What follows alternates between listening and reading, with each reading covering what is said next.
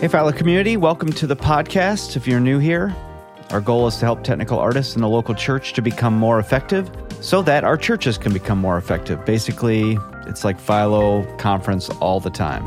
This episode is kind of a special version of our podcast, and it's unlike anything we've done before. Uh, yet it really feels like it fits with what we're all about, which is becoming more effective not just as technical artists, but as humans. And this is a tribute episode to our friend Andrew Stone.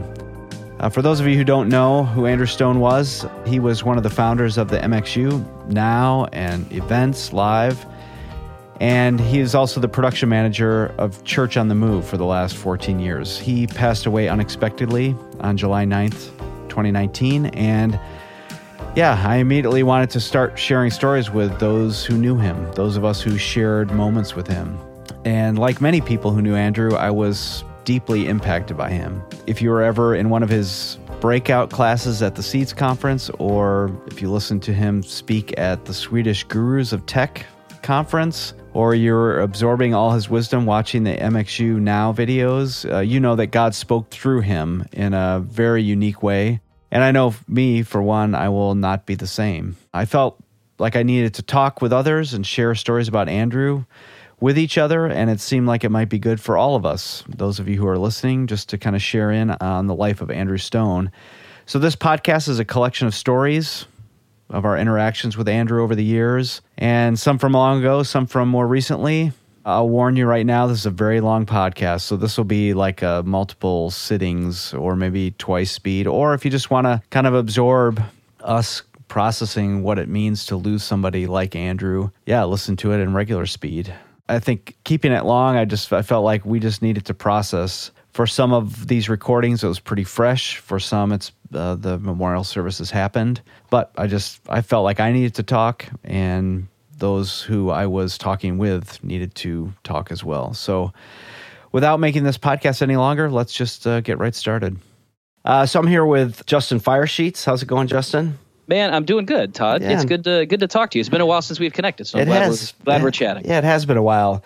Unfortunately, timing wise, uh, this is kind of a sad moment. This is what is the date today? July July the tenth. Tenth. Yeah, we both got the news. Andrew Stone passed away yesterday, July uh, 9th. and so we were getting ready to record uh, just a normal Philo podcast, and felt like maybe it would be good just to talk for a few minutes about what Andrew's meant to us and not to get too sappy, he would probably say, cut that crap out, or what the crap, or somehow crap would be in the right. whatever his statement would be. But yeah, I mean, here's somebody that's really affected the two of us, and which, and you know, who knows how many countless thousands of other people. And just, yeah, we thought it would be fun to talk for a few minutes about, yeah, Andrew. You know, and, and honestly, I, I, I don't think we can separate Andrew from what you're doing now through Philo for the community of tech artists mm because you look to what Church on the Move was able to get moving with seeds however many years ago and the influence that that gathered in this community of a place where people could learn about creativity and technical skill and how they could get better leading their teams and executing services and events. And that really touched a nerve that had never been really addressed in this world. There was such a need and a hunger for things like that, but there just weren't resources. There weren't people that were willing right. to invest their time and their energy into that part of the church world. I mean, you could hear, you know, there were pastors' conferences and, and worship related things, but nothing on the creative and technical side. And as seeds grew and built momentum, it, it seemed like that was really kind of happening at about the same time that you started seeing church related technical events start to pop up as well. So WFX became a thing. Right. And then, as you know from your time at Willow, Gurus became a thing. Yeah, and yep you know, it was like, holy cow, there's a lot of momentum here and there's a lot of need for this. Right. And and I think Andrew was really a critical part for helping build that through his role at Church on the Move, but then even over the last couple years with with what some of us with church technical leaders were able to do with with lead labs and and other events you know the tech leaders retreat through wfx that that andrew was part of um, and even to what you know most recently he'd been doing now through mix MixU and had also connected with you through through philo and everything. He has been such a huge part of bringing resources and coaching and training to this community. And honestly there's no way to know how many hundreds or thousands of churches are better at what they're doing now because of the coaching and the resourcing and the training that he was part of bringing to the table. Like it's an yeah. it's an unknown impact that he that he has been able to carry and build. It's incredible. Yeah. I mean when i think about so i was just reflecting on when i met uh, andrew and kind of our story together and i just out of nowhere i did not know him i had never met him i'd only heard about church on the move and so I just sent him an e. I don't know how I got his email address. Just said, "Hey, we're doing this thing called Gurus of Tech. You want to be? Do you want to come and be on a panel discussion?" And he had never done anything outside of Church on the Move. He never thought about helping other churches do their thing. And it, I, he came, and we met at some after party after Gurus. You know, after it was all over. I'm like, "Oh, I think that's Andrew Stone. I guess I'll go introduce myself." Yeah and just yeah to see from that moment 2011 or 2012 something like that and just the the ramp up of uh, impact that he's had from just hey well i'm just gonna like share what i know and try to pour into this group of people that don't generally get poured into yeah uh, it's been inspiring just to watch and it's been inspiring to be i mean i've been affected by him as a person yeah. Yeah. Just you know, and, and you you and I were fortunate to have have had a close relationship with him. You know, we yeah. you know, there are a lot of people that knew him through his his distant influence through podcasts and training events and you know right. the seeds blog and, and Mix U resources and so forth but you and i were lucky enough to be able to spend time with him one-on-one and help do events with him and, yeah. and and build that personal relationship and have that for several years and he was such an incredible oxymoron because on the surface he there there's just a lot that he just didn't give a crap about. He's like, I don't care about that. I would be happy to tell you, you about it. he had no problem sharing his opinion on things, his feeling on things. You know, it just just came across like a a sarcastic, disconnected, disinterested kind of a guy. Right. But honestly, it, a lot of it was a front. You know, yeah. because once you got to know him, he he genuinely cared about people. Yeah. yeah. You know, and, and for all of that persona of, you know, I don't care about this and that sucks and that's garbage and trash and whatever. Yeah. Like he he didn't care who you were where you were from, how big your church was, how small your church was, what country you were from, whether he had heard of you or not. He would give you the time and yeah. he would genuinely care about you as a person and genuinely wanted to help do everything he could to help you get better at your craft. Yeah. He cared that much about people but that much about the global church. He yeah. it wasn't just about his church, it was about the church. Yeah. And it really was his mission to to use whatever knowledge or ability or resources he had to share that and impact as many people as possible. Um, because he knew that there were people that needed help and there was a lot of bad advice out there. Right right. You know there are a lot of maybe incorrect or uninformed opinions and he was blessed with uh, a lot of technical skill and aptitude but also the ability to communicate that in a way that people received it well. Yeah. And, and i think he knew he had the ability to connect with people uh, in a way that people would want to listen to. And I think he stewarded that well. Yeah. And you know, there there are several of us in this industry that, for varying reasons, whether it's because of the size of our church or because you know we're, we're you know we're at an event or doing an event, we're blessed with influence. You know that yeah. that that people uh, are willing to listen to our feedback on certain things, and there's a lot of responsibility there to steward that well knowing that I've got the opportunity to make a broad difference. And and I think Andrew stewarded his influence really, really well. Um, and I'm I'm I'm proud. Uh, to have considered him a close friend for these years. Yeah, I think when I think about his influence and the way he stewarded it, I think he definitely. I think for a tech person, it's so easy to be cynical to the point of poisonous. Yeah, and I think he was so good at kind of walking the line between like cynical attitude, but but he also had the right heart and the he knew what he was about and what it was all for. Yeah. And somehow could connect with other tech people because hey, we're all cynical and so he would sort of feed into that. Right. But he was also so good at not taking it down a dark path but always kind of turning it upwards. And Yeah. I just think that uh, when I think about Andrew, yeah, you think about all the, you know, I don't give a crap and what the crap and, you know, just this, yeah, this sucks. And, This- you know, yeah. yeah. how about let's do something that doesn't suck or, you know, just his way of being. But at the end of it, it's like, hey, but we're, we're going to do great work. We're going to, you know, help reach more people uh, with the gospel. We're going to become better people, even with all that uh, stuff. And so I just I think so easy to use that his powers for evil. Maybe it's Right. not the right way of saying it. you know, to take everybody with it. Hey, we're all going down, uh, you know, the cynical hole together. Uh, instead, had everybody looking upwards. Yeah, it, it, and honestly, it, it was a it was a very real approach, and I think sometimes in in church world you can feel maybe sometimes a pressure to fake it. Yeah, yeah, Like like I work for a church, I've got to be happy and I've got to be in a good mood and everything's got to be okay all the time, and I can't show that I'm weak and I can't show that I'm having a bad day or I don't know how to do this or whatever else.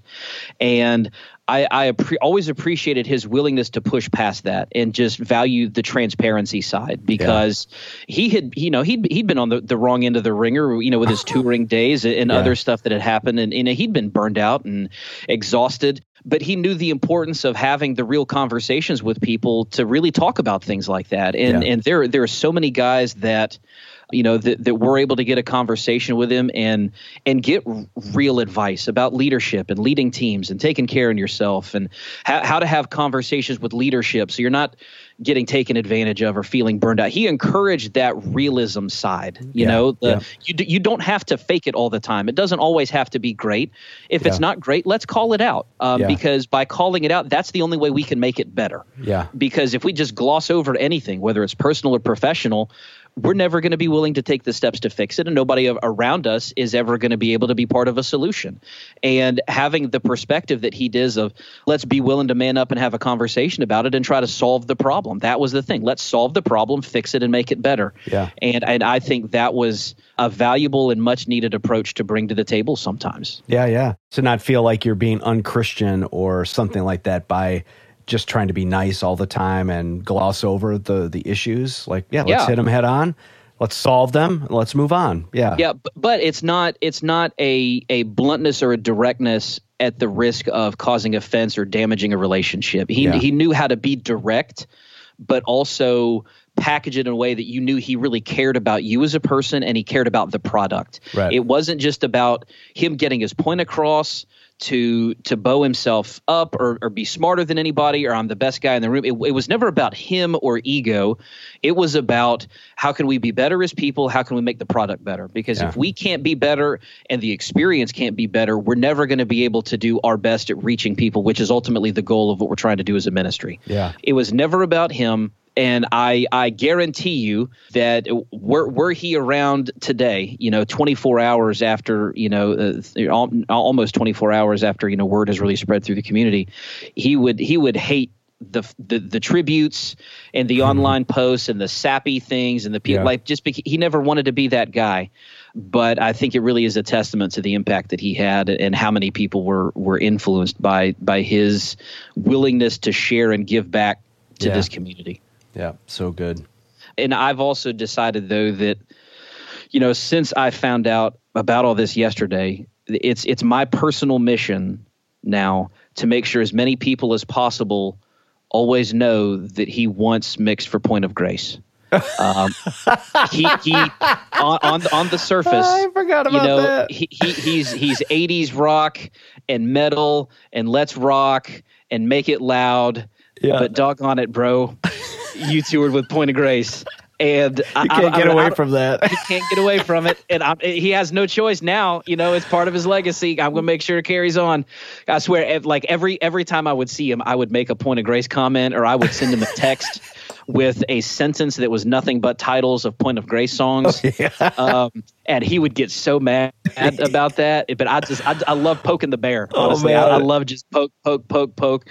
Um, but uh, yeah, That's that's so that's, part part part of the legacy though is just giving people a hard time. Yeah, But- yeah, yeah. There's so many memories that have been flooding back for me. The a lot of the fun times, and yeah, I was going through our old text messages, just reading through just all the stupid stuff we would uh, make comments about, and yeah, Yep he was a blessing, that's for sure. Yeah. And I'm I'm I'm I'm, I'm going to miss him a lot. I know there are a lot that will, you know, Lee and Jeff through the Mix U yep. community. Uh, you know, that, that's that's a big thing for them, uh, you know, to deal with moving forward.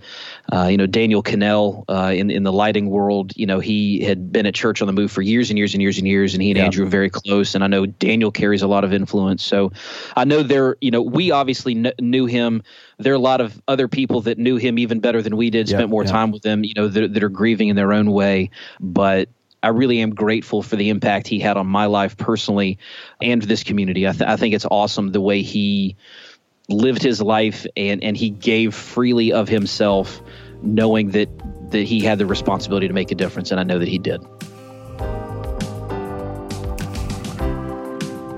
So, hey, I'm uh, here with my buddy Dennis Choi. Uh, how's it going, Dennis? Hey, great, Todd. Great yeah. to be here. Yeah, so sad uh, reason to talk to each other, but yeah, uh, we're going through and just talking about Andrew Stone and some of the things that he meant to us and some of the fun stories. And uh, yeah, uh, just yeah. love to kind of kick it off. Yeah, no, thanks for for giving a place to share a little bit um, in, in honor of Andrew. And uh, I think most of the stories I probably can't really even share uh, between uh, Andrew and I, and those will be our secrets forever. Uh, as most of you, those who know Andrew, just uh, just uh, was a hilarious guy and yeah. just had a lot of fun with life and with people.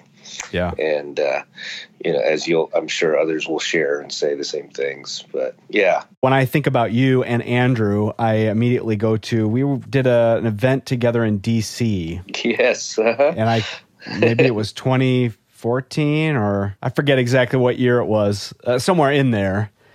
And yes. uh, yeah, I remember we stayed in a really crappy hotel, and yes. Andrew was not really he was not pleased. No, if there's anything with Andrew, he knew travel because he right. traveled so much in his previous life uh, and and his current life, and so he knew travel and and he knew good and bad and ugly. And I yeah. think uh, I remember him saying that first night in that hotel in DC, he got thirsty in the you know late at night. We got in really late or something like yeah, that, yeah. right? And and he's going, man, I gotta go get something to drink on Thursday. I want to get a Coke or something. And he goes out the door, and there's a place across the street, a gas station, and and you know, and he comes back. I guess the door's locked. You know, the, the hotel door's oh, locked, yeah. and they're trying to let him in. And here's this guy, is this this big dude. You know, the guy's like, Very I don't know if I should let night. this guy in. Yeah, yeah. he's like, no, no, I'm staying here. I really am. It's like okay, what kind of neighborhood are we in? Yeah, yeah. Where they, they, they, the hotel locks the door, you know? And, yeah, yeah. Uh, I remember him just going, man, what, did we get ourselves into? But uh, just always a, a fun. yeah. I think that same trip we went out for sushi one night and he was yeah. not i mean he went with us but he did yeah. not participate uh, yeah i don't remember him ever liking raw fish in any way so no yeah he's like if it's not cooked don't give it to me yeah, yeah. I, mean, I, I don't know i remembered I think I was driving a minivan with a bunch of us in it. Right. Yeah. Yeah. And yeah, in, in DC, and it's you know uh, if you've ever driven in DC, anybody, this it's just uh, it's it's not real intuitive, especially with a GPS that says turn left, but no, no, really turn left, but no, turn even further left. Yeah, that's know, right. And, it's hard left. Yeah. Yeah. But all I could actually remember during that time was was hearing you two. You guys were either in the back or something, and you were just talking about music the whole yeah. time, and every song that came on, and this is an appropriate song or whatever. Yeah, yeah, and I just right. get, remember kind of hearing over the shoulder, like, what are they? I'm trying to drive here. What are you guys doing back there? Yeah, that was that was such a great trip where we sort of both figured out that we loved Billy Joel music. yeah. And so right. on that that's trip, right. I remember he was talking about uh, playing the air triangle, like some song, and he was like pretending yes. to play the triangle. Yes. yes so that was always Arthur. I was always sending him memes or something yes. with somebody playing a triangle. Yeah, after that. the triangle. That's funny, man. He he knew his music. Yeah, you know, he, he, really did, and he he really did have, did have an appreciation of all types. Yeah. You know, uh, not not that he liked it all, but he did he did have an appreciation for it yeah. and understand it, it yeah. so much. Except for the banjo, he hated the banjo. yes, oh, well, that's like yeah, the instrument of death or something. I forget what he used to call it. But it's like yeah, no banjo. I remember the. I mean, uh, the the playlist for Walk In uh, at Mix U, I just remember I always love that was my favorite part of the whole thing. Like, what song is going to come on next? What, what's going to happen now? yes, yes, the anticipation, so so fun. Yeah, yeah, so many. I mean, you know, so many great memories, and uh, you know, that whole trip uh, that we were on, that DC trip was uh, we were doing that leadership uh, gathering uh, yep. for tech leaders, and that's I mean of all the fun and all the cool stories and things that that, that happened with with Andrew and traveling to, to Sweden with him and right, yeah. visiting the the ABBA museum and oh. just like just just there's so many you know just again a lot of things I can't tell. Uh, but for me, it was man. He was the, the reason we were together was uh, was for Kingdom Ministry, and yeah. he really took that to heart. I remember just conversations about topics of what we should talk about, or what does the tech artist really need to hear, or what is the, the tech leader really need going through right now that we yeah. can help, you know, um, um, navigate through, and um, you know, just really poured the time into, you know, he's trying to prep, you know, what am I going to say during my talk? What am I going to do with this? And yeah. and the banter with that was was always great stuff. Yeah, just, just yeah yeah, he has such a huge heart for yeah, what we who we are, what we do, and I was even today I was I had a meeting in a town nearby and there's a restaurant there that was actually the place I first met Andrew. Which yeah, seems so yeah. random, like in, yeah. you know, way, way, northwest suburbs of Chicago, uh, meeting Andrew Stone. But um, yeah, yeah. So just to see him go from the kind of what is this whole church production thing? You know, yes, I'm just doing yeah. my own thing. Right. To now, yeah. you know, just uh, affecting thousands of people. Yes. Yeah. Yes. So cool. Yeah. He. I. I think uh, almost every time we talk about a topic and what we should share, then the answer, what we think the answer is, and he'd always start with just don't suck. I mean, that was his that was his answer. Like, okay, yeah, yeah, yeah. How, how, do we teach that? Okay, yeah, right, yeah. Get your crap together just, and don't yes, suck. Yeah. Exactly, exactly. It was like that was such a such a profound answer every time. oh man, but, man, great, great, great memories uh, of a great guy, you know, great friend. I'm with my good friend Mike Sessler. How's it hey, going, Todd. Mike? I'm I'm doing well. I'm doing yeah, well. Yeah, I mean, so this is uh, still fresh news for us. Happened a couple days ago. Very very much yeah. so. Yeah. Still, I mean, uh, it's been great to talk about Andrew and to remember him, but it's also been really tough. I was uh, yeah.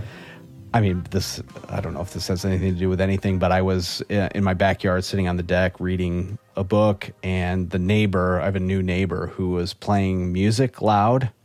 Mm. And he doesn't know quite, quite what the you know the neighborly volume should be, and the yeah, music exactly. was so awful. Uh, I just kept thinking Andrew would be like standing up and yelling at this guy. Not only because the music is too loud, but it's would. bad. It's bad it's choices. Bad yeah. Yeah. Yeah. Anyway, I don't even know what it was. Maybe music you would play for walk in at a church service in the 90s. Yeah. Oh, beautiful. Yeah. yeah. That just, anyway, that just brings you right back, doesn't it? Yeah. Oh my gosh. Yeah, he would have been mocking it completely. Yeah. Oh yeah. No, he yeah he totally would be too. Yeah. He absolutely would be, and that's one thing. Um, people that may have only known him from afar may may or may not have understood exactly how great of a sense of humor he had. Yeah and it was really it's a really really dry sense of humor and a little bit on the cynical side. Yeah a little bit yeah. Yeah. Maybe maybe a lot but which goes well with me because i'm super cynical as well. Yeah and, right. um, i i mean gosh the, some of the, the some of the most some of the times when i have laughed the hardest and laughed to the point where it hurt were times spent with andrew. Yeah where we would get we'd get going on something and we'd both start riffing one one off of the other. And we would just both be doubled over you know laughing trying to catch our breath you know and then there'd be this long pause of like trying yeah, to catch your okay, breath yeah. How do we recover from that you know?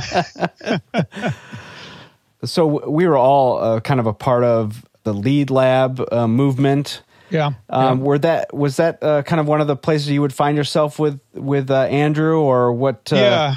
Yeah, um, it's funny because uh, I just put up uh, the first episode the other day of, of uh, when Andrew was on the Church Tech Weekly podcast. All right, okay. I, I reposted that. That was back in uh, March of 2012, Palm Sunday of 2012. Oh actually. wow, 2012. Um, so, and I because I was trying to remember exactly when it was that I first actually talked with him, and Mm-hmm. that's that was it. That was the first uh, when he was on the podcast, and I think. I think the first time we actually met in person was at either a lead lab. I think it was a lead lab, maybe in Dallas. okay. A bunch of us were there, and yeah, that was the. I think that might have been the first time we actually got to hang out in person because by that, by between the first podcast and that lead lab, we had done we had done a number of podcasts, and you know, I'm sure you have this experience with podcasts. There's an hour to two before the podcast happens of talking, then there's the hour podcast or half an hour, and then there's the hour to three or four hours afterwards. You know, Yeah. and that was kind of what we typically did with uh, the recording of Church Tech Weekly, especially when Andrew was on. You know, so we had spent many hours together before you know we actually met in Right, person. right. But I do remember that first time. I think we were in Dallas. And we went out to eat with a bunch of guys, hung out together there. And then we were staying at the same hotel. So we ended up sitting in the lobby for, I don't know, two or three hours Yeah, or something yeah, yeah. like that, just talking and shooting the breeze. And then, um, you know, we both kind of said, man, it's getting late. We should probably, you know, head upstairs to the rooms. And we go upstairs and we're just talking. Uh-huh. We're just we're in the middle. I forget we were talking technical stuff. I think I started picking his brain about how he does his board mix uh, for the the broadcast mix. Right? Sure, So right, right. He starts going into some of those details. He's like, "Well, you know, come on, you want to come in? We got a we got a suite here. You want to just come in and hang out for a little while?" And so we did. Uh huh. I think it was probably about two or three o'clock in the morning when I headed back to my room Right, right. You know, and that you so you know, this was like an eight hour day just hanging out with Andrew. Only it started at you know seven o'clock at night and went on until three o'clock in the morning. You know, and he was that kind of a guy. When Yeah. you got him talking about something that he was passionate about, which you know he had a lot of interest, and Yeah. so like, and you know, he and I are a lot of, a lot alike in that where we can go really deep into a subject on something for a long time if we have interest in it. Right, if we don't have interest in it, you know, you're going to get one or two word answers. Yeah, But, so I uh, don't give a crap. I think is what Andrew Yeah, would have exactly. said. Yeah, I don't give a crap about that. Yeah, it's interesting. I think uh, now that uh, I mean, just as we're talking about it, I think I was on a couple of those Church Tech Weekly podcast with Andrew. Yeah. And yeah, the I mean, the funny part to me was being on the Central Time Zone and all you and Duke and and Van on the West Coast. Yeah, You know, for you, we're starting at 8, 8, 8 p.m. You know, for us, Yep. it's 10. ten already, which is yeah. already past my bedtime. We're like Yeah. the, the two hour pre conversation, then the one hour record plus the one hour after. yeah. It'd yeah, be two my- o'clock in the morning yeah. before you were done. Yeah, my wife is like, "What are you doing?" Like, I don't even know. At that hour, I'm just sort Yeah, of, yeah. I'm here. Yeah, enjoying Yeah. listening to uh, everybody talk. yeah. Yeah, No, and it was uh, that you know those those times were those were really really good times. You know, I, I do kind of miss that. I don't know that we could recreate that now if we wanted to, um, because we were all in different places life wise and everything that way. But right, right. you know, we were- we were all on staff and we all had so many things to talk about. And and I think at that point there were just the church tech community was so young and so new. yeah, yeah, And I think all of us were trying to find our way and what it meant to be a church production guy, and and uh, having other people in a similar kind of role with similar struggles. And you know, we've talked about this before. yeah, As a church tech director, you feel very isolated oftentimes because you're the only guy on staff right, that has a job description remotely similar to you. right. Um, and so having the ability to talk to other people is just such a huge value. And I think a lot of people took the podcast and lived vicariously through us talking, you know. Yeah. And they felt like they were they were talking to Andrew or to you or to Dennis or whoever else we had on right, right. um, while listening. And I'm sure it's the same with with your audience and your Yeah. show now. Yeah, I mean, I think just to commiserate with others or to uh, listen to others commiserating, uh, to Yeah. hear similar problems that people have that maybe no one has an answer to. Mm-hmm. Yeah, even that makes me feel better. And to Yeah. yeah. to hear Andrew talk about yeah, we don't know what we're doing with that, but we're gonna keep trying. Yeah. Yeah. Oh, okay. Then that means Yeah. I should feel okay mm-hmm. instead of being worried. How come this isn't working exactly Yeah. perfectly? Yeah. Because I think, I mean, especially with Andrew, uh, looking in at Church on the Move, you know, you see the photos, you see their social media posts, you go to the Seeds conference. It's just overwhelmingly awesome. Yeah. And uh, I thought he Andrew was so good at just kind of keeping it real. Like it's not Mm-hmm. all awesome, and we work really hard to make it this great. And Yeah. yeah, I just really appreciate it. I there was a time we were both at and we bumped into each other at NAB, like just did not plan on it, just on the show Yeah, yeah. Yep. And it was like at the end of a day, and so most of the any of the booths that were going to serve alcohol were doing so. And so he and I grabbed a beer and just like went into a corner and just talked for an hour. Yeah. And yeah, just talked about hard stuff and things that, you know, wish this was going better and what can I do about it and yeah. just from both of us and yeah, I just appreciated that he was not afraid to be real and not Yeah. hide stuff. Uh, but yeah, this is tough and we're going to deal with it. Yeah. Yeah. And that's the other thing that I think I suspect not a lot of people got to see the personal side of Andrew. I mean, Yeah. I think everybody that I know, I, and I, I'm sure like you, my phone's been blowing up and I've been getting hundreds of Facebook messages from people saying, Yeah. man, I'm just sorry for your loss. I, I didn't know Andrew, but I learned a lot from him. Right, And, right. You know, there's kind of that, like you said earlier, it's that, that circle of people that knew, that knew him, knew of him or Yep. kind of knew him vicariously. Yep. But for those of us that actually knew him and got to spend time with him, which was a huge blessing for me, Yeah. he really does. Have, he did have a heart of gold. Um, Yeah. And a, and a you know as much as as much as we joked about and and wit. Whit, Whit said it so well on his Instagram post the other day is that, you know, for all the times he goes, Yeah, I don't give a crap. There was nobody that cared deeper about Right. His friends and about his craft and about his, his things. And, you know, I remember sitting here, they did a, an MXU here at, um, in Nashville, I don't know, maybe two years ago or so. Right, right. Yeah. And um, I went down, hung out there for a little bit in the morning, and um, just kind of hung out. And then they um, they had rented a house um, uh, not far from my house, so Okay. they were just having a big dinner. They're just going to be. They said, you know what, we're just we're bringing dinner in. Why don't you come up, hang out at the house? And so Uh-huh. I did. And again, I stood there talking with him for a long, long time. And um, he was asking me at that time, I had gone through, we had gone through some real heartaches and trouble and, and struggles with our, our younger daughter. Okay. And um, he was privy to a lot of the, the struggles that we had with that and some of those uh, deep, deep problems and struggles. And he had prayed for me. And I know, you know, I'd shared some of the, during the really hard times, he had been there and, and taken time to listen to me just kind of, you know, vent sometimes or Yeah. cry or whatever. But once things kind of turned around and she kind of got back on track and you know came home and, and all that it was all good um, i got to share the story with him. And you know i remember i can still to this moment i can picture i can picture exactly what the, the kitchen looked like. He and uh, swanee were sitting there at, a, at the, the bar in the kitchen and i was just kind of leaning up against the island and we were just talking and i was i was tearing up as i was telling the story and you know both of those guys were wiping tears out of their eyes as we talked about you know my daughter being the prodigal son effectively and coming home. Mm-hmm. And he had that that heart you know and after i finished kind of the story there was a long pause and he's like bro thanks for sharing that. Yeah. that just that like really makes my heart feel good. So thanks for sharing that. You know that that but that was andrew right? Like he Yeah.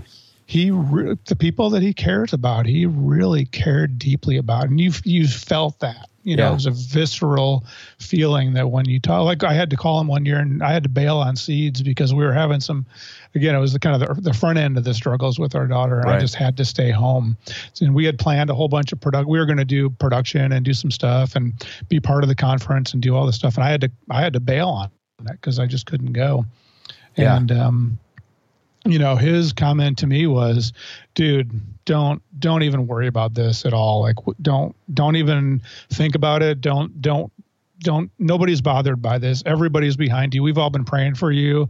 You know i've told i haven't told the staff everything. I just told them that there's mike's got some stuff going on and he needs some prayer. And uh, you know we stopped during our seeds meeting the other day and prayed for you guys and Oh wow.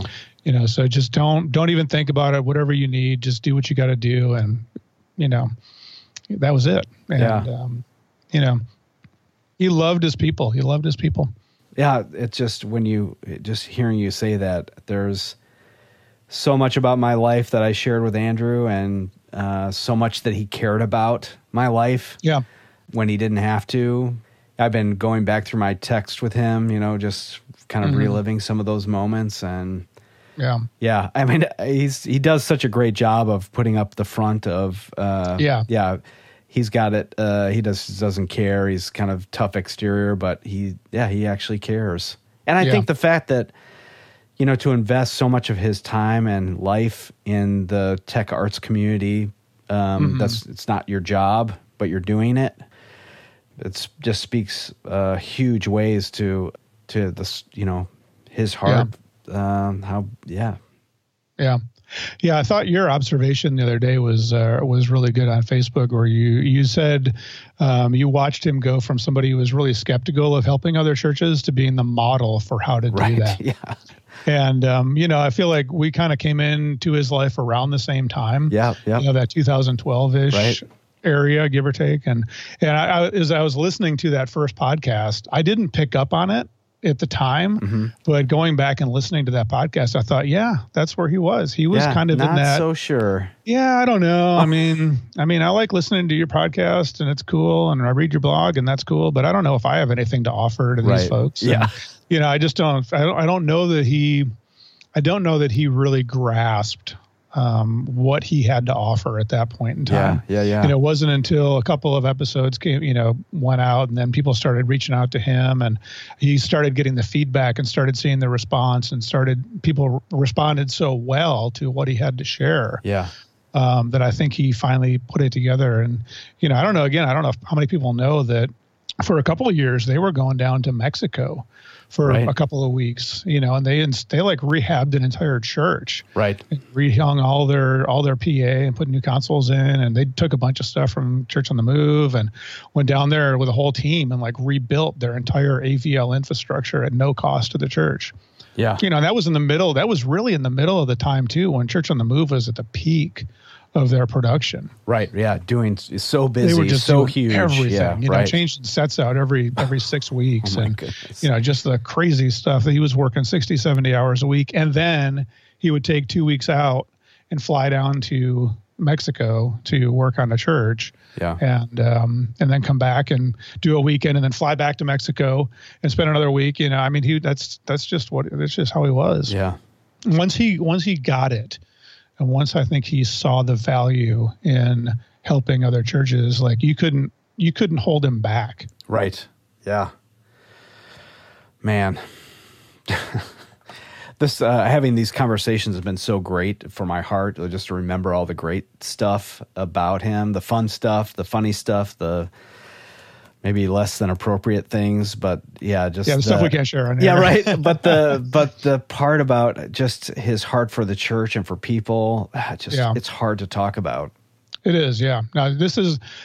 I, have actually been able to make it through most of today without tearing up on mm. multiple occasions. Now you're ruining that for me. Yeah, sorry. I'm so thanks. Thanks I'm, for that. Yeah. So I was telling somebody that just my personality and sort of how I I've had a few very close people pass away and uh, I've come to grips with how I respond to it, which is a very slow burn of, yeah. you know, my first reaction is pragmatic. I start right. figuring out solving problems, Logistics, whatever. Yeah, yeah. yeah. I was on um, the same way. Yeah, and uh, but yeah, I can imagine that uh, as the days go on, just kind of coming to grips with uh, the mm. reality of it, it will. Yeah, I'm sure it will hit me yeah, and the worst part of it is, like I was texting with Lee Fields yesterday about this, and I said, you know, the the hard part about it for me is that, you know, when I first when I first heard the news of it, I actually heard Andrew's voice in my head saying,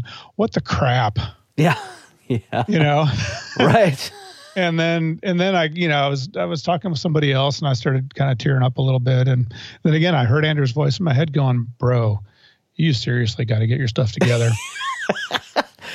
Pull your crap you know? together, man. Yeah, I mean, and that, that's kind of the worst part of it for me is that yeah. I can kind of I can hear him taunting me in my head, right? You know, as uh, and you're like, don't be don't be such a sappy dope, you know, yeah, right. Like, come on. I just uh, I love the. Um, I mean, as we've been having conversations with people, that's been kind of I'm just imagining uh, if Andrew had to listen to, you know, this podcast, he would just be like, "Shut yeah. up, you people! Come on, Yeah, there's more important things would. to do." yeah, he absolutely would. Yeah. yeah. Um, yeah, no, he to- he totally would. He would he would not appreciate this at Yeah. all. but I have to say, for me at least, it's been super uh, therapeutic, and hopefully uh, for you as well, and for the people Yeah. listening, just a chance to know him a little more and celebrate his life. Yeah, Yeah, yeah. No, he he had a um, he had a tremendous impact on people, um, and I think you know there's the oh gosh, my um, my daughter took a class in school one time uh, where they talked about the circles of friendship, you know, and Okay. there's like your the, the the outside circle is kind of the people that are in and out of your life at various stages, and you know they might become friends or acquaintances and that, and they're they're friends, you're friendly with them, but you know they're not necessarily that close. And then you've got the next ring in, which is much much smaller. Usually it's ten or fifteen people. Yeah, and um, they're the people that really start to make an impact on your life. Yeah, and then you get down to the you know the inner circle of three to five people that really make a, a huge deal in your life. And sometimes people will move in and out of those circles you know. Right, right.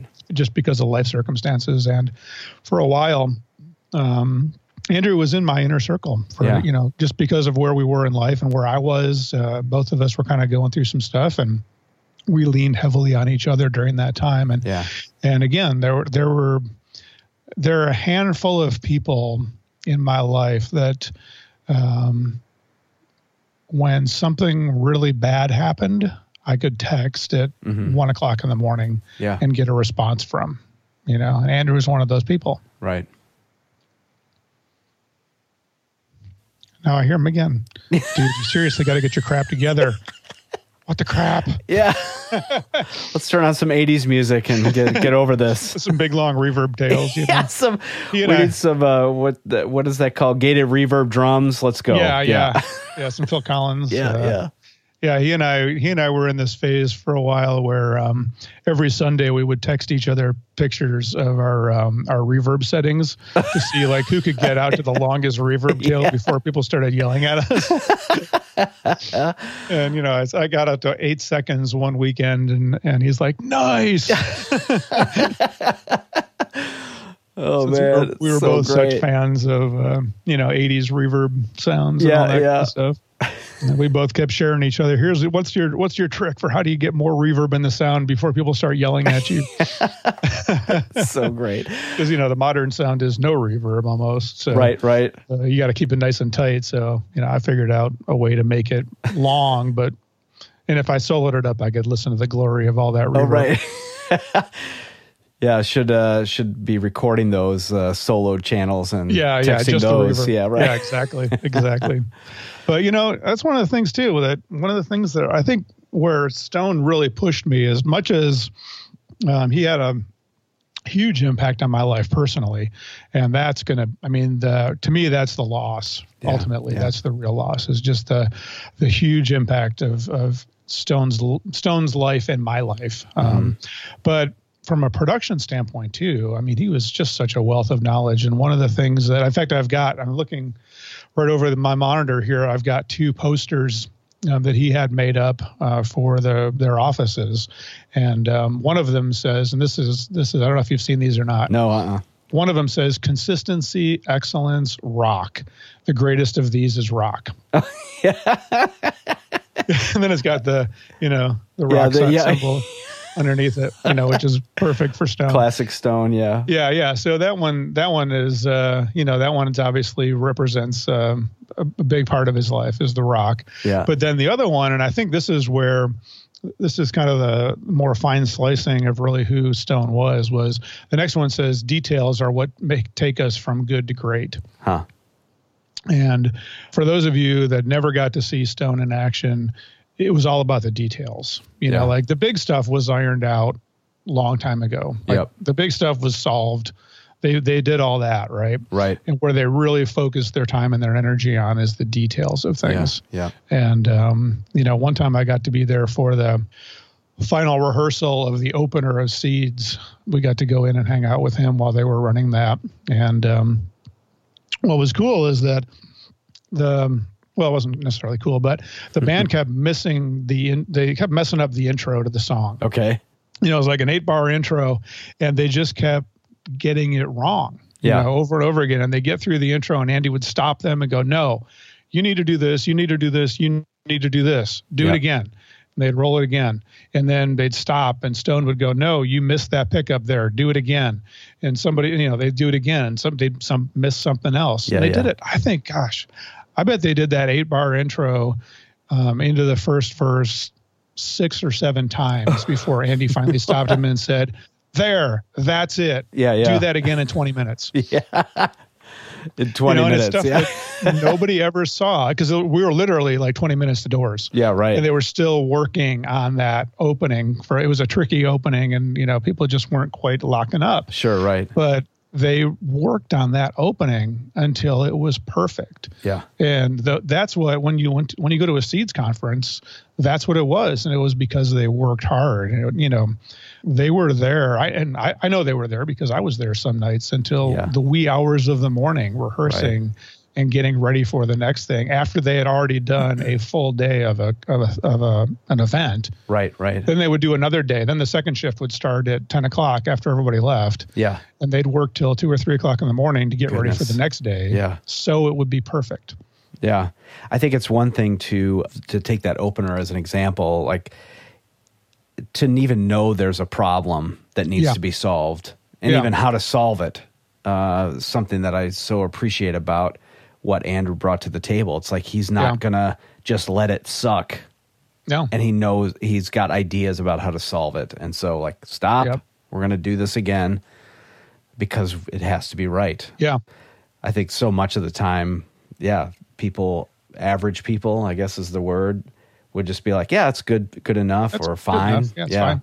And maybe Yeah. it is, but yeah, to, to really go after, um, yeah, this isn't, To go from good to great, yeah, right.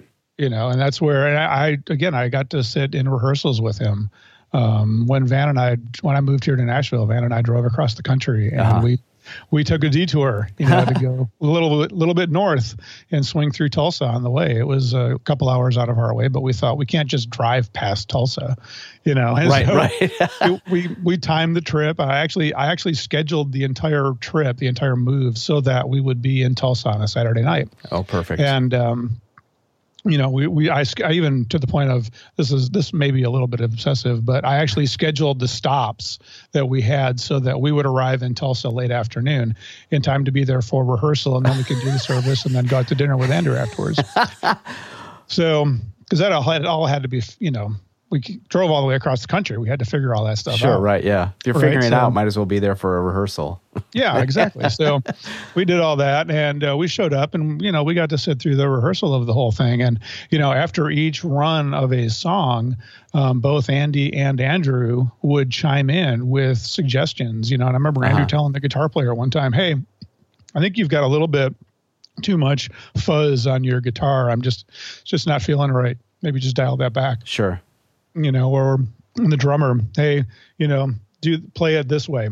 Yeah. You're, I'm getting too much bleed from this into there, and you know, he had he had very very specific things, um, instructions for almost every member of the band. Yeah.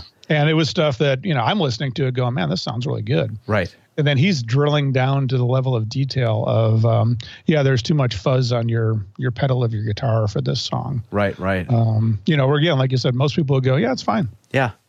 And I think it even speaks to just how much uh, respect Andrew had with the people at Church on the Move that he could Yeah. have those conversations. I mean, Yep. there's nothing harder than being in the booth, talking into a talkback mic, telling the band what to do. Like, Right. that's not normal. Especially that level of a band. Right. Yeah. Because those guys aren't slackers. Right. And so to be able to to take that input from Andrew and do and actually do something with it and respect respect Yeah. it, uh, that Yeah. that speaks to a lot of work behind the scenes that Andrew did relationally. Yeah. Uh, that yeah, wasn't just automatic. No, no. And I know, I know, and you probably have talked to him about this too, was the the length of time it took them to get to that point. Yeah, You know, where they could have those conversations. And it was years. yeah.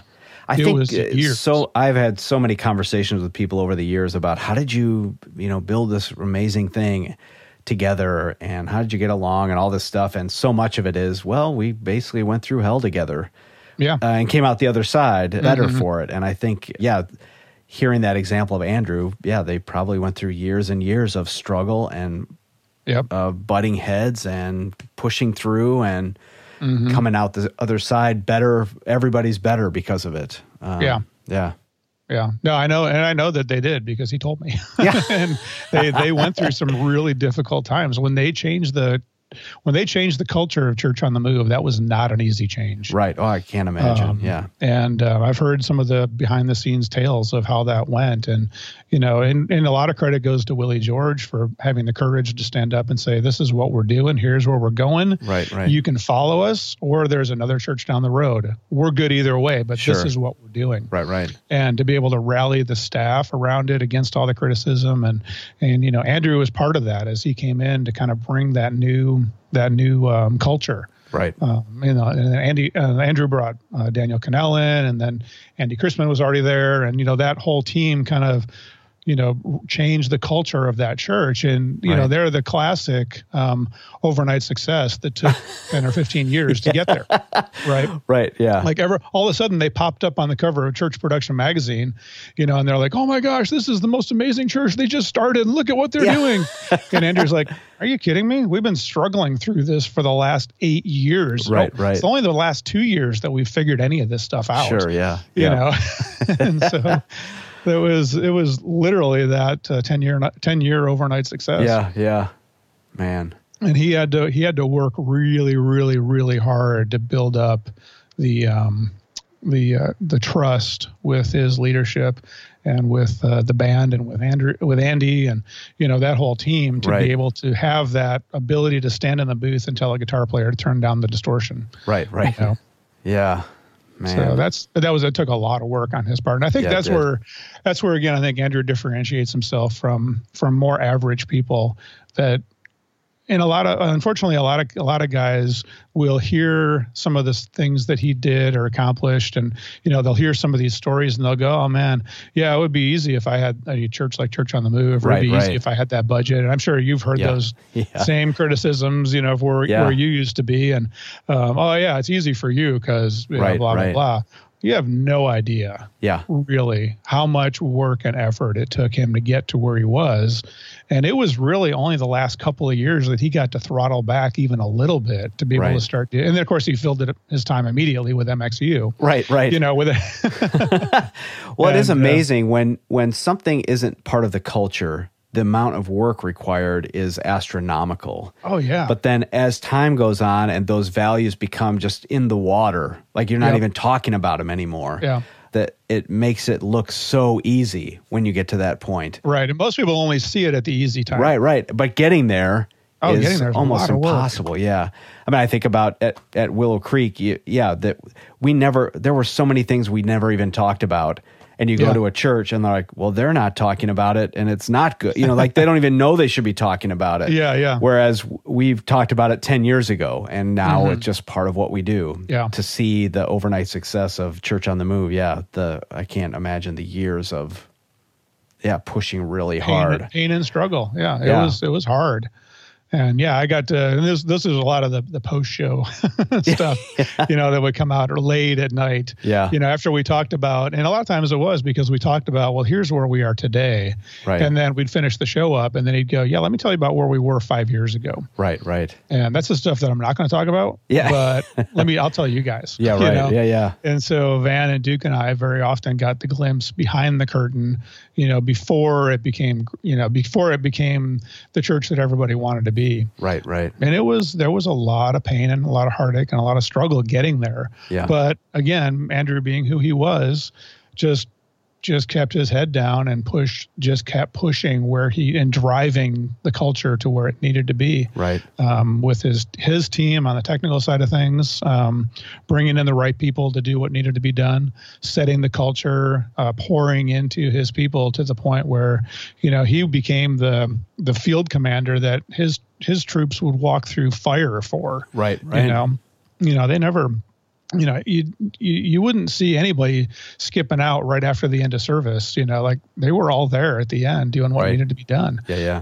and uh, they would just they would literally walk through fire for him if that's what he told them to do Yeah. Because he had that level of presence and that level of trust amongst his staff Right. and again that takes years to cultivate you don't Yeah. just walk in and get that Right. Yeah. that's that's years and years of hard work Uh, one thing, just uh, on that note, um, if you're feeling the need to pray, pray for the team at Church on the Move. I mean, the production Yeah. team, the the stage, the people on stage. I'm sure everybody's really struggling through like what uh, what matters, what doesn't matter. How do I keep moving on? I can hear Andrew in my head saying, "Get on with your crap and let's go." yeah That's easier said than done. Um, Yep. And uh, yeah, just my heart's going out to just thinking about there's a weekend service coming, and yeah it's yeah got and he's and he's not going to be there right, and it needs to get done. yeah All right, I'm here with my friends uh, Johan and Alban, who uh, famously, from a Philo perspective, uh, and Mix U, usually the people coming from the furthest fr- are my friends from Sweden. How's it going, guys? Good. Oh, it's good. Yeah, I mean, so you, you stopped giving us prizes for that. All right, we had to come up with new games. Yeah, we can't keep saying who came from the farthest because they'll just keep winning. Yeah. Who came from the closest? Maybe we should try that. But uh, anyway, who Yeah, lives sure. across the street from the location? Uh, I asked you guys to be a part of this, just uh, thinking about uh, your connection with Andrew. Uh, you've been to MixU a bunch. You've had a MixU in Sweden. Uh, you've had Andrew and the MXU guys out for your Swedish Gurus conference. Uh, one year, Andrew and I came uh, out there together, and Yep. yeah, just I thought ah, it would be just great to kind of talk about Andrew and the things you loved about him. Yeah. I mean, it came that's- it came came like a shock to us, uh, uh, as for everyone else, I guess. But yeah, Andrew's been out to Sweden now for is it four or five times? I think Oh, if- nice. if you count the mix, you has been Yeah, Four. wow. Yeah, we were Yeah. planning to do it, to have him uh, this this fall as well, but yeah, we I think we we first got to know him before the first Philo. Was it that it was a lead lab? a lead lab before the first Philo. And- yep, yep. Yeah, Yeah, yeah. The fir- first time we actually saw Andrew in real life was at the uh, Gurus 13 Okay. conference All right. at Willow Creek. He and Whitney George was Right. on stage uh, in a like a couch Sure, yeah, uh, yeah. session. Uh, I still remember that one. That was a Yeah. really good one. That's funny. I've been thinking about that That- session uh, recently, and I just can remember being on stage with them, interviewing he, Andrew and Whit, and just thinking, what is, what are they going to say next? Like, I just, I did not have, I didn't feel like I had very much control over the conversation, which was fine. Yeah, because it was great. I mean, really strong personalities. And the whole spectrum of personalities with, with Yeah, in yeah. between them, so, so to speak. Uh, that was the first time we saw him. We didn't talk Uh-huh. to him that year. It has have to been 2015. yeah. Your first correct. Philo. And the day before that Philo, they decided to do a lead Yep. lab with the Church Technical Yeah. Leader Network. And Andrew, you, Dennis Choi, Bill Swaringim, and someone else was there. And that was actually the first time we talked to Uh-huh. Andrew. Yeah, I, I still remember that. That was actually it was an amazing day for us. We hadn't been to a lead lab or anything Uh-huh. like that. Uh, so the whole thing was a mind blowing thing.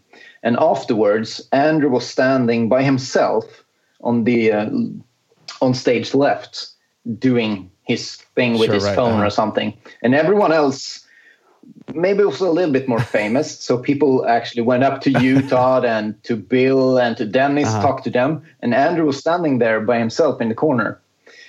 So um, after a, a minute or two of gathering Yeah. courage, I mean, we were we were rookies Yeah. at that time.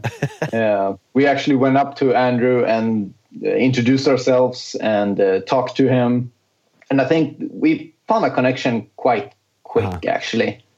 And I couldn't figure out why he was alone in Yeah. that corner, not talking to anyone.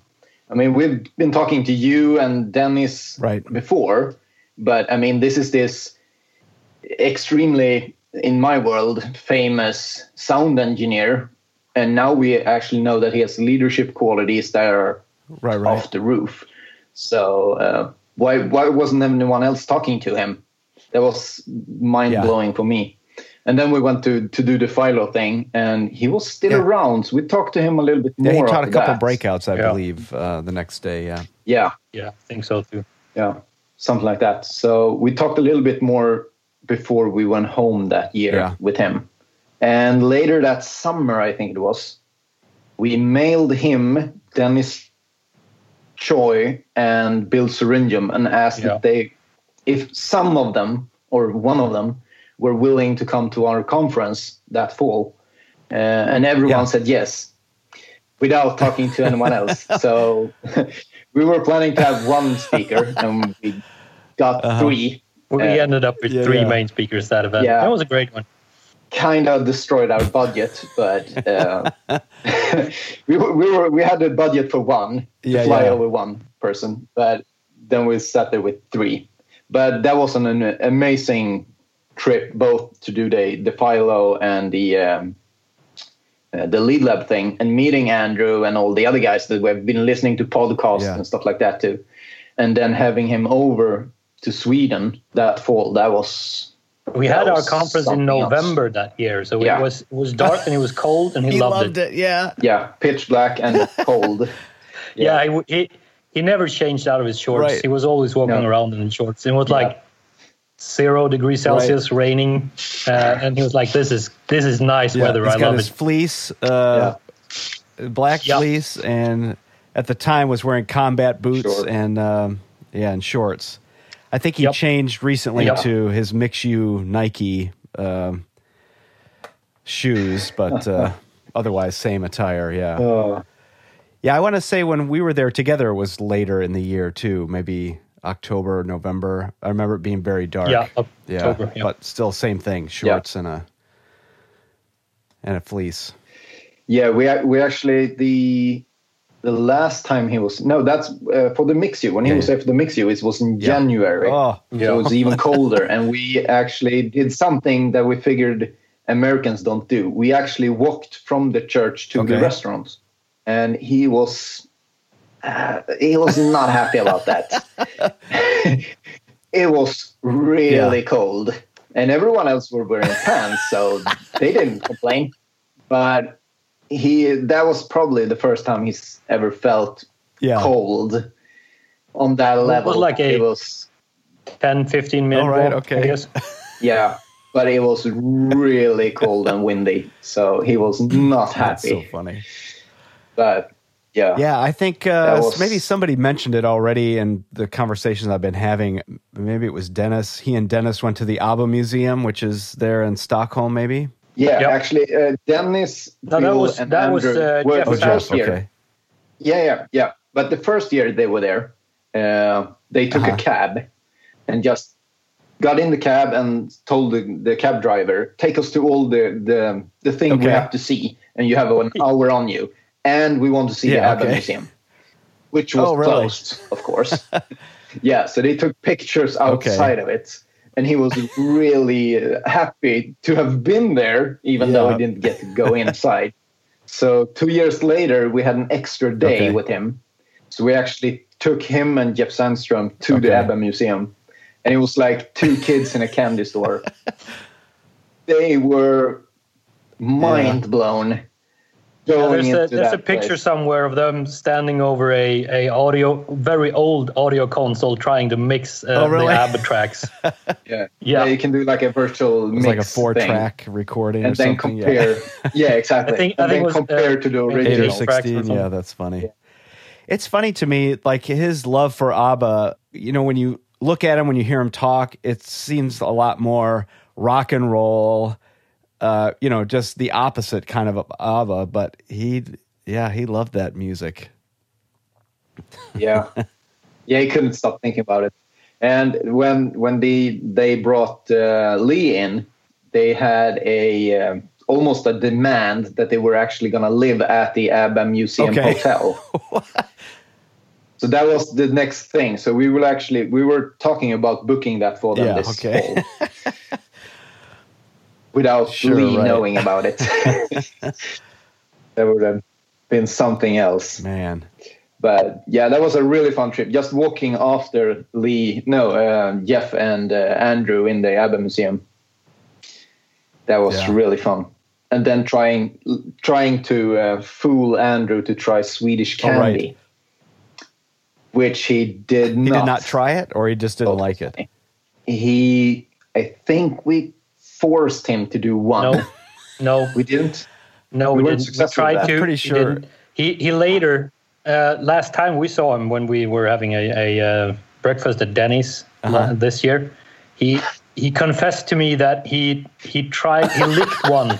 We we gave him an, an entire bag, and he said that he licked one and uh, the, it, Yeah. it tasted awful, and he couldn't get the taste out of his mouth for the entire day. So maybe for those of you who don't know, I mean, it's not like we're talking about Swedish fish here. We're talking, it's like some kind of a No. black, isn't it black?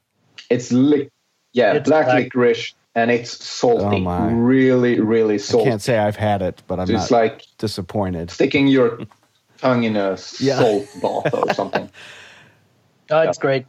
Uh, there's Yeah. actually a, a fun story about that. When when the um, when we had the Uh-huh. Mix U, we rented a car to drive every everyone around and, and their their equipment. And the last um, the last Yeah, they have uh, these big uh, plastic uh, road cases for yeah, everything. we, all the we had their cases in our car. So the last day, the, the last night before that we were going to drive them to the airport, we took their cases and we went to the local supermarket and bought a bunch of Swedish candies and just filled the cases with it. I so all think the one road of them got cases were in overpacked. customs. Yeah, so they were overpacked with candies, and they had a new guy with them that weren't in the the original Uh-huh. Mix U crew, uh, and because of the uh, weight limitations, they distribute the the uh, the cases between the the Sure, uh, right. passengers.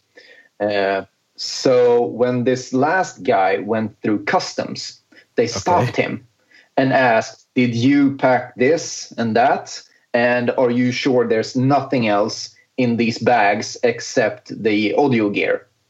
And he was like, "Yeah, yeah, sure. No, there's nothing else." And they opened it, and it was packed with these colorful small bags Uh-huh. with candies.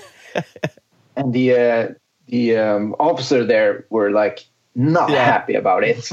and all the other guy, Andrew and Lee, and They were Jeff, they were yeah. all through customs. Yeah, yeah, absolutely. And he was so nervous. This guy. It was really funny. So Andrew uh, SMS'd us directly afterwards and like, Or- "Heh heh, very funny, with, with this ironic Yeah, yeah. undertone. Yeah, hilarious. Yeah, the one thing about Andrew is that he's he's uh, ready to dish out the the jokes and all that, but he's also easy to receive them. Yeah, something like that. Yeah, just Yeah. Yeah. yeah, loves a good joke, whether it's on him or not. We, Yeah. we did send one a very big bag with that kind of candy with um, Jesse. yeah with uh, with Jesse to to drop it at Andrew's office. I don't know if he got it uh, or Ah. not, but Yeah, Jesse Hopefully- was supposed to plan a, a big bag of salty licorice candies uh, in Andrew's office, but we uh, we didn't get Yeah, a yeah. story uh, if he if he was able to Sure, do it in right. time or not. But we try to uh, to do stuff to him, but it's Yeah. it's hard. I mean, he's the Yeah. prankster, so it, it's hard to Yeah. do that. It's hard to get one on him. Uh, yeah, yeah, exactly. yeah. But uh, as you said, Todd, he, he's generous Yeah. in that way. Uh, he, Yeah. he's generous. He was generous in a lot of ways, but that was one of the ways. Then he was just he just he could laugh Yeah, at it as well. yeah, absolutely. Yeah, it's funny. Uh, I was uh, before our conversation. I was looking on uh, both of your Facebook pages and sort of looking at the photos, and it's been it, interesting just to see the all the photos with Andrew over the years and sort of placing that. Oh yeah, that Yeah. was uh, you know the MXU right before the very first or the first MXU in Chicago before Philo, and yeah, just being able to kind of ha- see a timeline of the last three or four or five years. And I have to say, I was jealous in a way, all the pictures you had with Andrew, uh, because I'm super bad at taking pictures uh, number one, just in general, but with other people. Um, and so I could not find any photos of Andrew or me and Andrew anywhere. Yeah, well, I saw. I, I, made it yeah, in one of your have. photos. Yeah, it just happened to be in the background, you know. Yeah. So, uh, yeah, I just I yeah sort of resolved after kind of all this that I just need to be better about. Just take this, take the minute, yeah. take a photo. It's not that big of a deal, and uh, yeah, just so yeah. I can remember uh, things instead of. Uh, yeah, just scouring my photos. If I'm honest, some of the photos I found, like the majority of the photos I found from Andrew of Andrew were from the that lead lab in 2015 and the that Philo, mm. You know, just from the back of the room, taking a photo of Andrew doing something, yeah. and you know they're grainy and don't look great, and like I can't post this photo because it, you know, it's just not good, and I don't have anything else. So, good job for you guys for taking selfies with Andrew at every yeah. opportunity. it's just, it's just awkward the first couple of years. oh man. Uh, yeah yeah, I, I have this thing that I like have to take a selfie with people that I meet that I think are interesting or good friends of mine that I don't see as much yeah, yeah. as I want to. So I try to do it, but as you say, it's sometimes it's kind of awkward, but you have to do it because it's so much easier to yeah. remember persons and situations if you have those kind of awkward right. photos. They don't need to be perfect, but you right, still right. remember. So yeah. Yeah. So the next time that we take it a picture together, I'll well I'll get my phone out too and say, hey, we're taking yeah, exactly. My, my, phone also. yeah. Absolutely. oh yeah. Yeah, we have a funny story actually. The one that means a lot to me and Albin. I know this. It's the the first time Andrew was over in Sweden.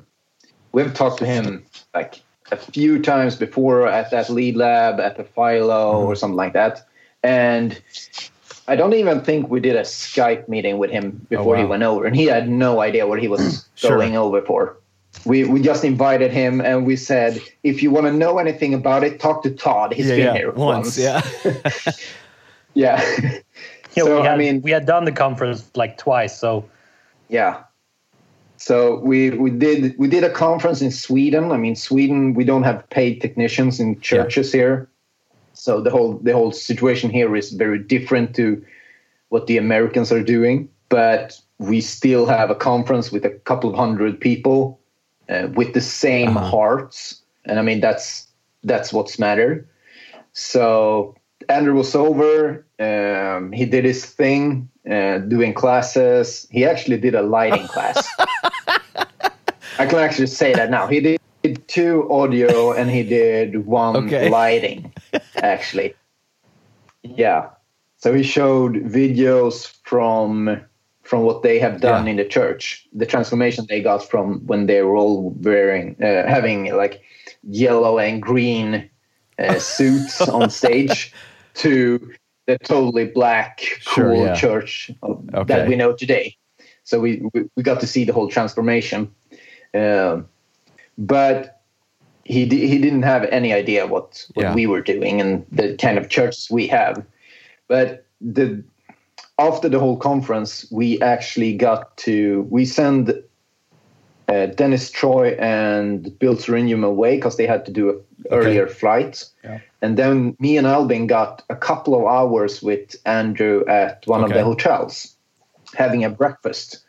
And I must say that's probably the one of the most life changing, absolutely breakfasts I've ever had. Uh, just sitting down for three hours with mm, some eggs and uh-huh. sandwiches, uh, having a talk with this this man. That's for me like a hero, uh, a huge um, resource of leadership experience that I couldn't even grasp at that time. And I would say that's the time when it all hmm. changed. That was the time I got to be a really, really good yeah. friend with Andrew. Uh, that was when a, I think back on that uh, that breakfast.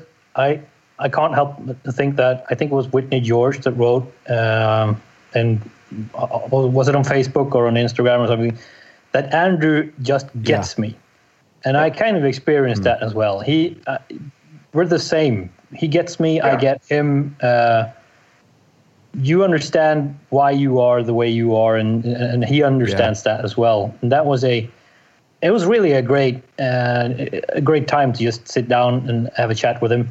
We had countless breakfasts with him ever since. Every time we are around, we just we'll just we'll try to to get, get a breakfast, and it's just. Yeah.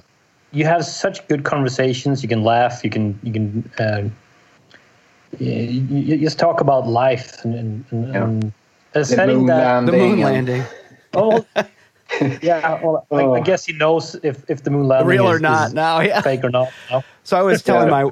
If, if you think it's yeah, I was telling my oh, wife yeah, uh, this morning that I thought it was uh, ironic that I think um, so. The funeral service is on Thursday, the 18th of July, and I think the Saturday, the 20th, is the actual 50th anniversary of the moon landing. And I just thought.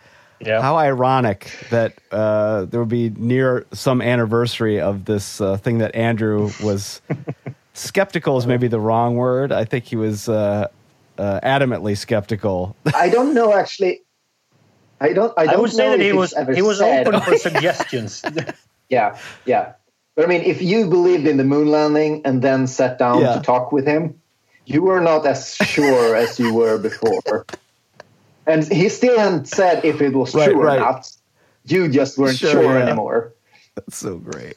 My my wife actually told me today that uh, she she thought that when well, if Jesus came and and, and got mm-hmm. got him, yeah. took him to heaven, he, they probably stopped by at the moon just to see if it was true or not. to prove it to Andrew. yeah, yeah, yeah. They were here. oh my goodness. Oh. Yeah, yeah, that's I, so. I just hearing you guys talk about having breakfast uh, with Andrew. We a couple of uh, my favorite meals of all time uh, were with Andrew. Um, we uh, after the very first Philo. So back then it was a one day event, and so we did our one day, and then I just said, "Hey, whoever wants to go out to dinner, I'm buying. Let's go." You know, and so there were maybe eight or ten of us, just a random collection of people. Um, and Andrew was one of them. And uh, he got to sit next to my wife, and they like got to know each other, and you know, just uh, number one, it was such a great way to celebrate. Uh, you know, this idea of Philo, not knowing if it would work or not, to be there with Andrew and kind of celebrating the moment. And then uh, I think the other one was we were doing it was kind of the the tail end of the lead lab thing, and we we did one in uh, California, and he had asked me to be a part of it, and so he and I ended up going out to eat that night or the night before. I've sort of forgotten which at the Soul Food restaurant, which Soul Food is like a. It's a. I mean, I'm not the right person to describe it, but it's like Southern cooking, Southern American cooking. So it's like fried chicken yep. and collard greens and okra and all this stuff that I would never normally eat, and that you probably have no idea what it even means. What I'm saying macaroni and cheese, uh, baked beans. It's just like it's very heavy, delicious food. So we like, yeah, let's go to the soul food place, and we we the music the the music track was amazing. Number one, the the, the playlist, and it was I can remember there were two speakers in the ceilings of the of the restaurant, and it was panned left and right, and so uh, the music they were playing is from the 60s. And so, like, it was very hard panned. You know, it was just very eating dinner with an audio guy. Like, we were just kind of, oh, yeah, the guitars way over there. And, you know, the I can hear the background vocals here. And, uh, but then the food, we just, I, it seems like we, we just got everything on the menu. Our table was full, just the two of us, full of plates of food. And it was kind of, family style where you all sort of pick off, you know, whatever bowl is there. Uh-huh. And then I think at the end of we were both so full, and then we ended up ordering dessert. I don't know why, and we both just took it home, uh, took it back to the hotel. We're like, not going to eat it here. Uh-huh. And uh, yeah. I don't. I think he ate it for breakfast or something like that the next day. Oh, oh man. yeah, talking food with Andrew is always a, the, the moon landing, food, leadership, right, and yeah. technology. yeah.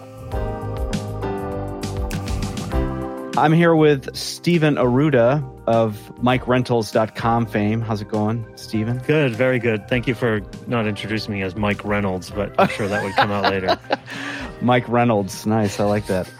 so thanks for being willing to come on and No problem. It's, gosh, my honor to say that I, I, I knew him for as yeah. long How as I long did. have you known know. Andrew?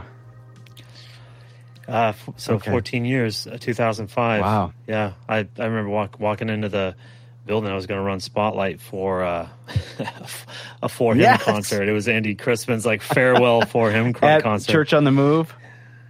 at Church on the Move, and this is where the ship was starting Sure, to turn. okay. You could see like we're starting to try cooler stuff, and uh, obviously, I, I noticed the audio immediately was kick butt right away, Uh huh. uh, and that system was was on its last legs, blown drivers, all kind, and Andrew was just making it do its thing. Right. Right. Uh, but uh, That's so great. yeah, I was. Somebody was like, "Hey, uh, you need to meet Andrew," and uh, I, th- I went to his office, and he had all these third day platinum records up on his Okay. thing, and I was like, "This guy's legit."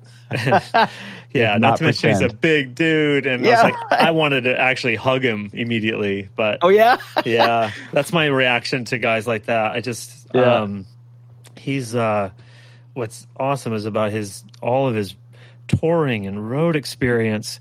He can have a conversation with anybody about anything Almost anything. Yeah. except sports. I was surprised at the um, just in talking with people at the the sort of I guess what do you call it an after party? Yeah. Uh, uh, to to the memorial services, everybody had a different connection point with Andrew. There wasn't like we all loved Pink Floyd together, or we all loved black uh, sleeveless um, uh, uh, fleece jacket. Everybody kind of had their own sort of personal connect with Andrew that we didn't all just love one thing together. It was all unique. it was uh, really, re- yeah, really remarkable. That was the same, th- same thing. Just uh, yeah, talking to people about what, where the connection was outside of what I thought the connection was. This people I had no idea he even he even knew or affected, and it, every everybody from the the lady that did catering, you know, that was her only interaction with him. Yeah. but.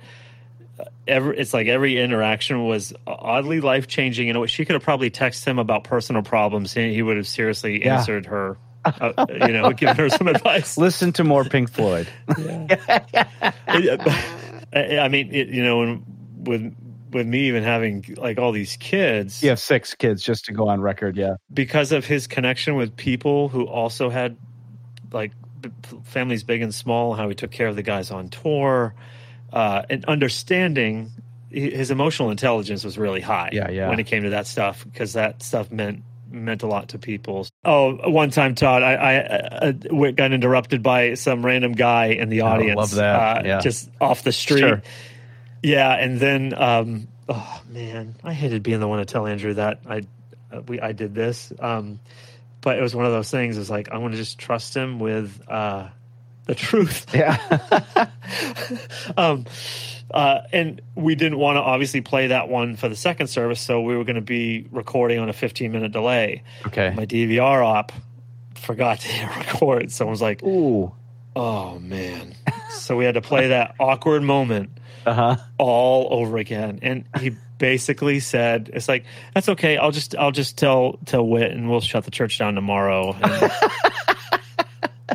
that if he diffused those bombs, those internal bombs, you know, Sure. Right. Yeah. uh, and your the little chatterbox that goes on your head, like I suck, and he Yeah, yeah. diffused those, and that's again, that's what he created a magnet for our Yeah. teams. I mean, just even to trust that you feel it m- more than anyone else, that there's an error, you know, that he, he doesn't need to say something about it, you know, or point it out or make sure you understand that you should not forget to, you know, whatever. But uh, to trust that people want it to be awesome that's such a great starting point for leading people. I think. Uh, absolutely, he loved people who could tell on themselves easily. You know, they could just be like, "Hey, I."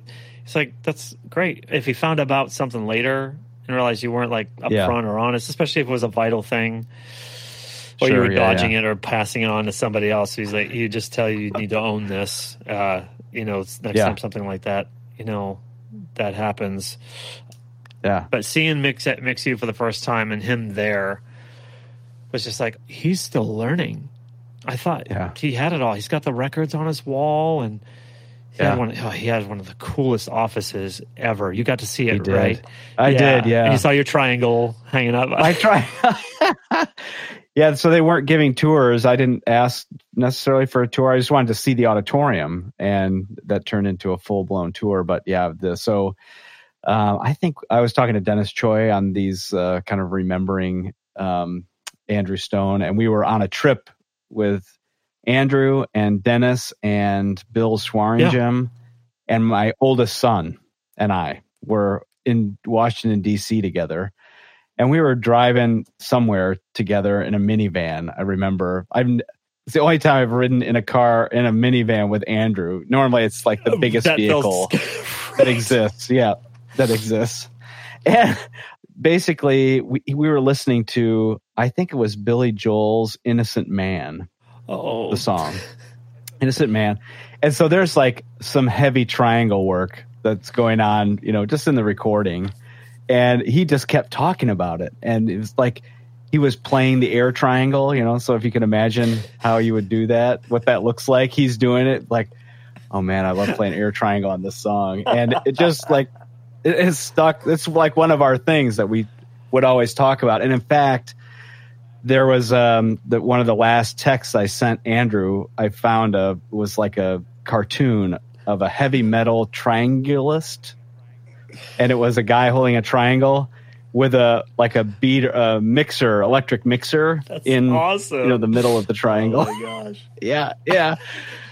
It's yeah. So I've now I'm forgetting what he his response was like. You know, classic. There was I there, there was there's a triangle moment Um, with um with yeah, Animal gonna- from the Muppets. Okay. And he's trying to play this really pretty ding. Yeah, yeah. And he's waiting and he wants to he wants to just nail it and he's Yeah. like ding and you can hear see the Animal going ah, ah, ah, Yeah, and then yeah. he finally go he finally Yeah. goes off on Yeah, this thing. But what did it what his text say? Uh, it said, I resonate with this. See what I did there? oh, man. I love it too. I, I mean, if you're listening to this, you can't see it, but it's like, Oh, it's a guy dressed in a tuxedo reading music. Yeah. And with the egg- with the Heavy metal on it. triangle. Yeah.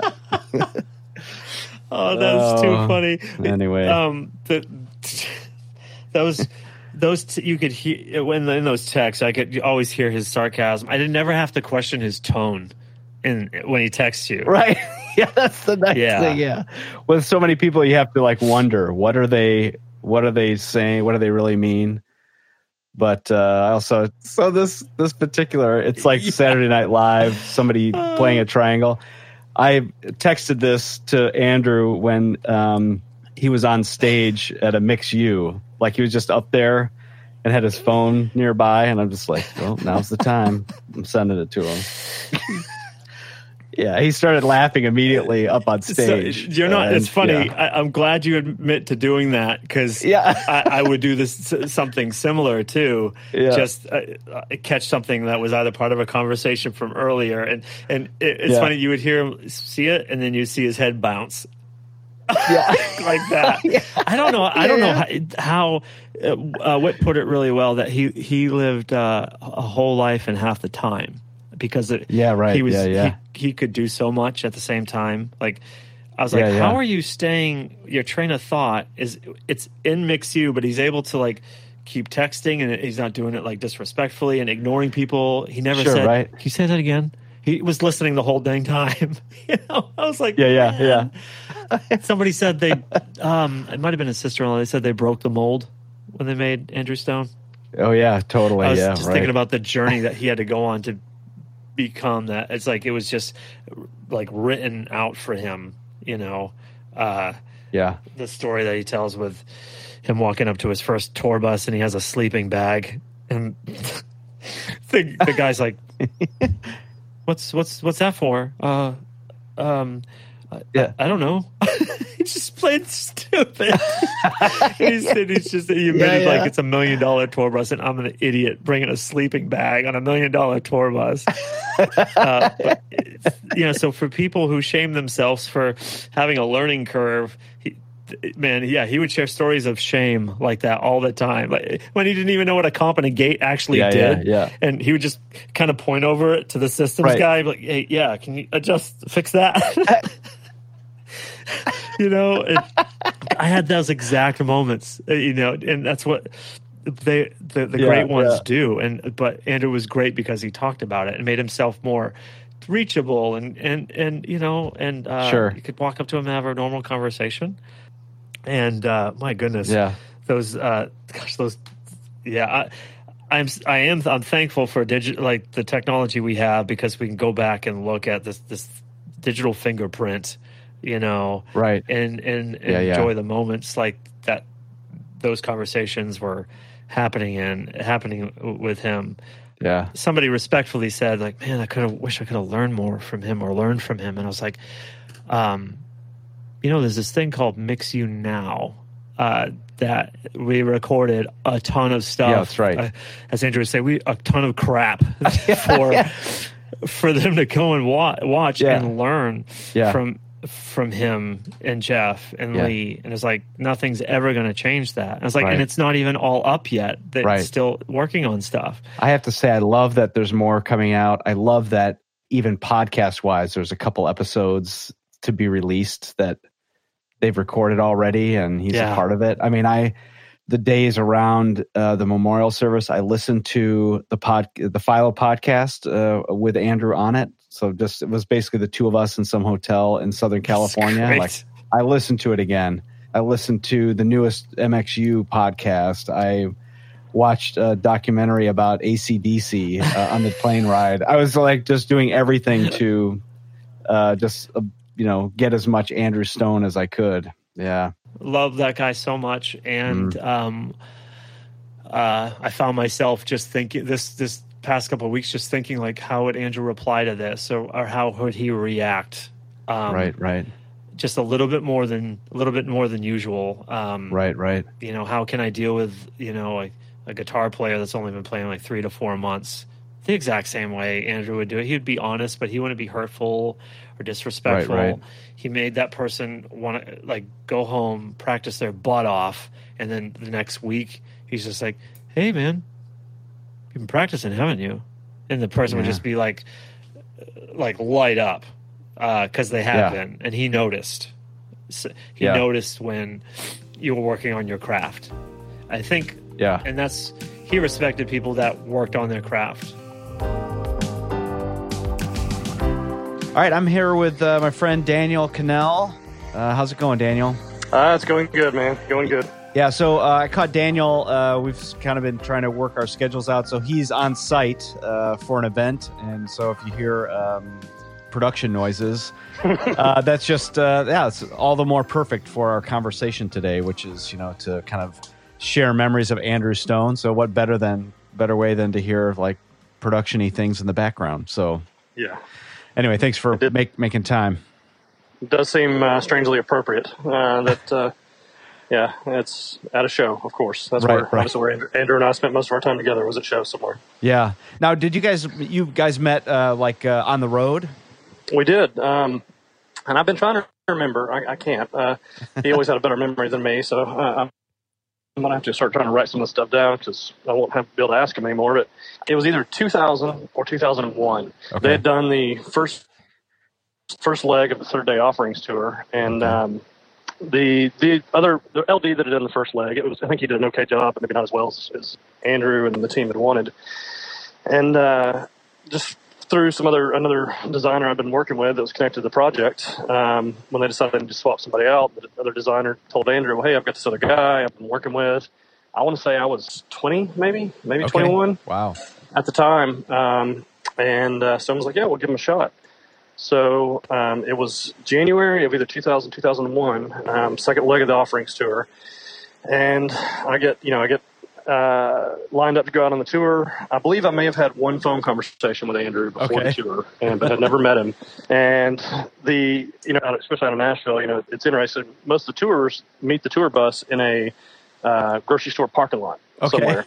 so this one was in Antioch, Tennessee, at, at, in, the, in the Kroger's parking lot, and I I was living in Huntsville, Alabama at the time, so I drove up for bus call for the first uh, week of the tour, and I go walking on the bus, and there is this six foot something guy, just big dude. You know, Andrew's always just been a big big guy Yeah. standing there, and my immediate thought is, what have I gotten myself into? This guy. I mean, he, he, he didn't have the the blonde spiky hair then, but. Uh, uh, it, it was. I think he still had his long hair a little bit then, but just big Right. dude, crazy hair. I'm pretty sure he was wearing a Kangol hat backwards because that was kind of his thing uh, in that day. Uh huh. And you know, you never know, especially in this in this business. Like some people you meet are just the best in the world. Some you you run from screaming. And Uh-huh. just by looks, I sort of saw Andrew and went, okay, well, I hope I can make it through this tour before I run screaming.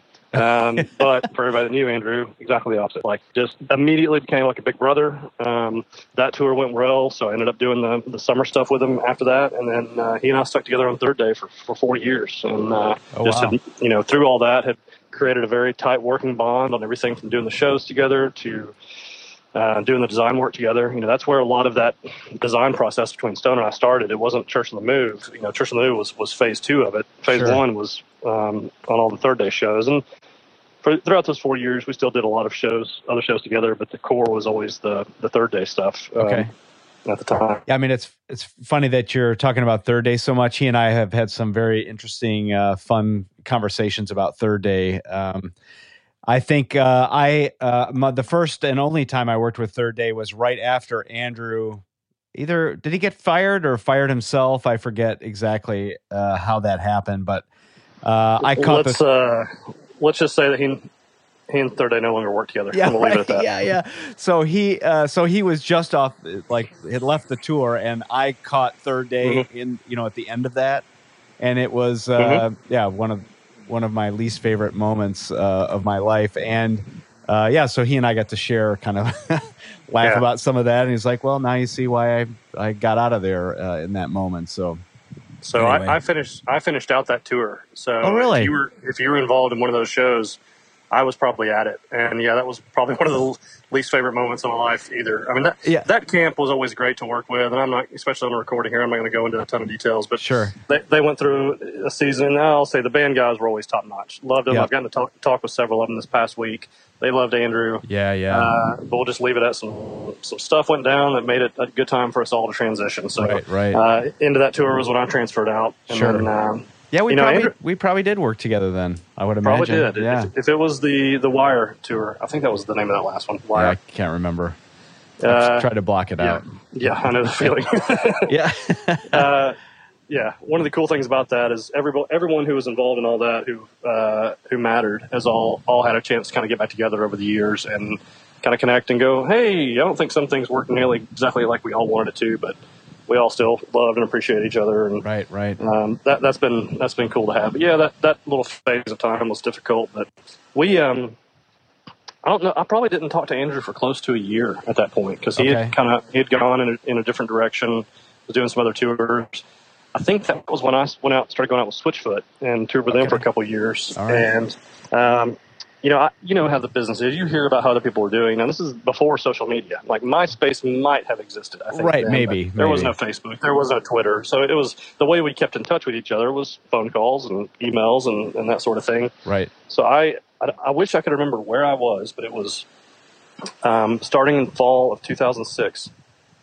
I get this uh, text from Andrew Uh huh. just saying, "Hey man, you available? Let's, let's jump on a call soon." So I think maybe the next day we jumped on the phone call. And I was standing outside of the tour bus, some city somewhere. Uh-huh. It's funny, I, I can't remember where, but I, I still remember what everything looks like. What the g- grocery store parking lot looked like? Yeah. Well, this yeah. this one was a, this one we were, it was preload in for some Switch show somewhere, and I remember standing on a curb talking with Stone. I was just remember remember because he had been such a close friend and I hadn't talked to him in about a year. Uh huh.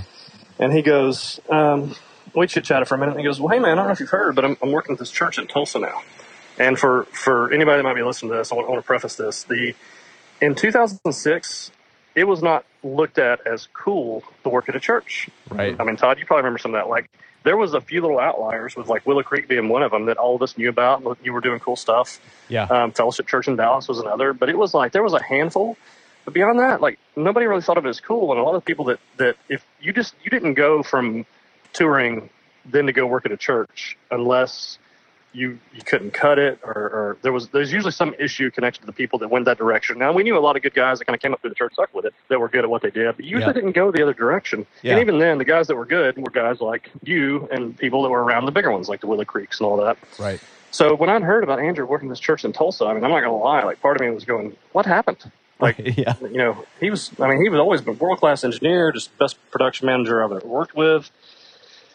And uh, he so he tells me, you know, I'm, hey, I'm working at this church in Tulsa now, and I go, yeah, I've heard. And he goes, just, just hold your judgment for a minute.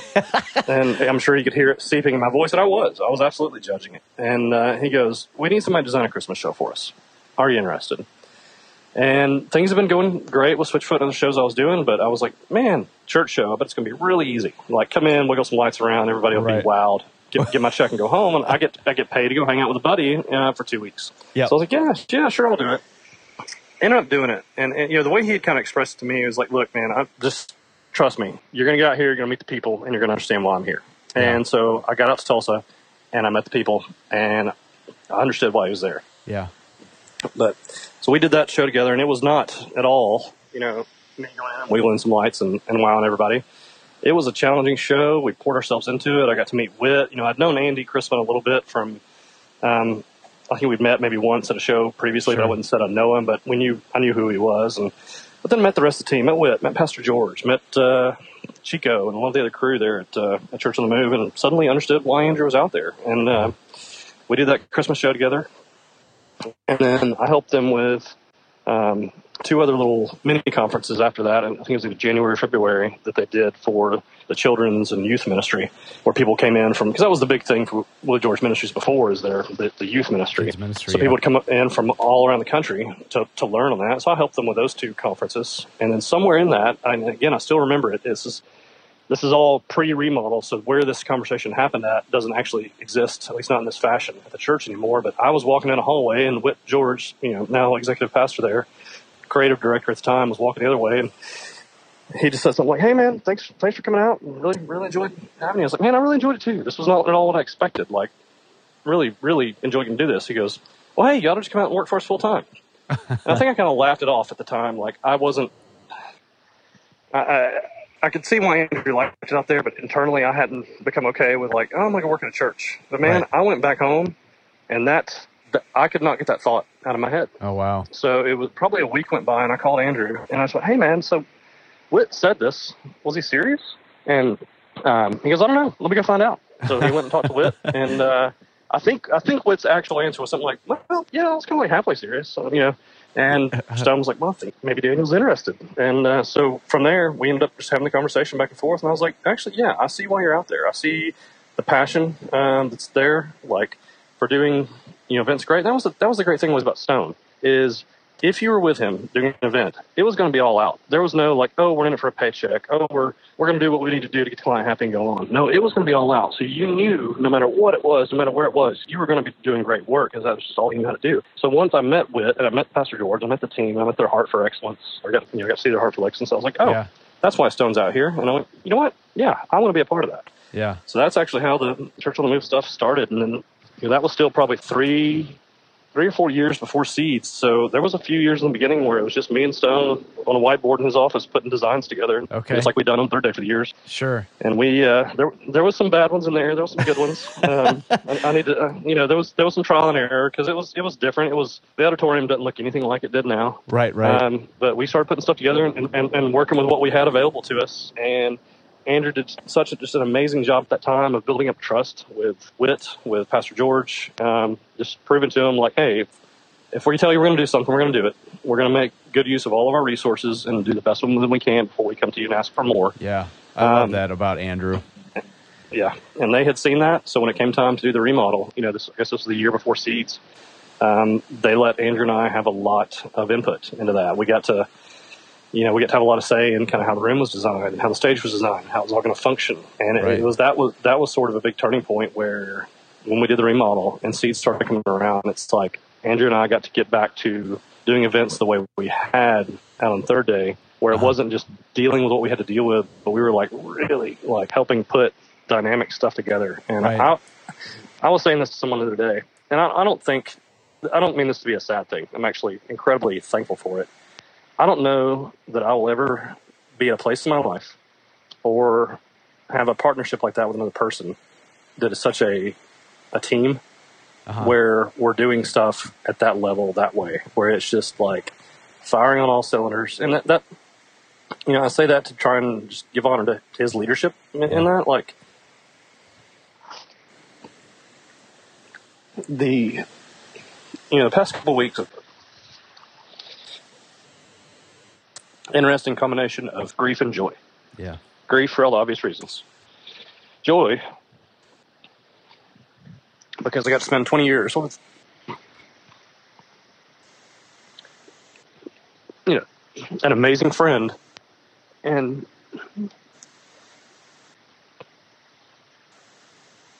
get to do stuff with that friend at a level that I don't expect to ever do in my life again. And I don't mean like I mean I'm doing a bigger show this week than what Stone and I, you know, did together at church. That's not what I'm talking about. It's not about size. It's about partnering with people Yeah. where you all pour yourself into things equally Yeah. and you drive each other to do better and better and better.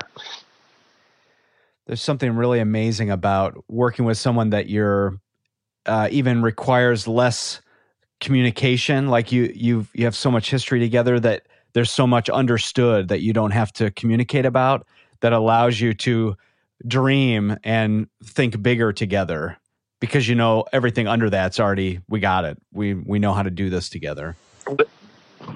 We used to make fun of us because in creative meetings, we would we'd be having a meeting. It'd be the creative team, the, you know, the, the event producers with you know the, the videographic guys, you know, um, worship team usually had you know Andy in there, maybe Marcos, a couple other people, and we'd be planting his seeds or look over and see Stone and I looking at each other and just kind of, and he would go, "Hey, what are you guys talking about?" no, no words, no voice, nothing spoken, no text. Just yeah, it was there was that level of understanding of as he said, we would be able to just look and with a with a simple nod, you know, or something the drawing, and then also immediately just knew like, well, okay, you know, this is the direction we need to push things in to, to yeah, that that was golden. That is something that I will cherish for the rest of my life. Yeah. I think for me the the uh I've definitely been reflecting a lot with Andrew's passing. I mean, we weren't super close, and I don't know that we would have ever spent more time together than we did, just based on, you know, proximity and busyness and all that stuff. But Sure.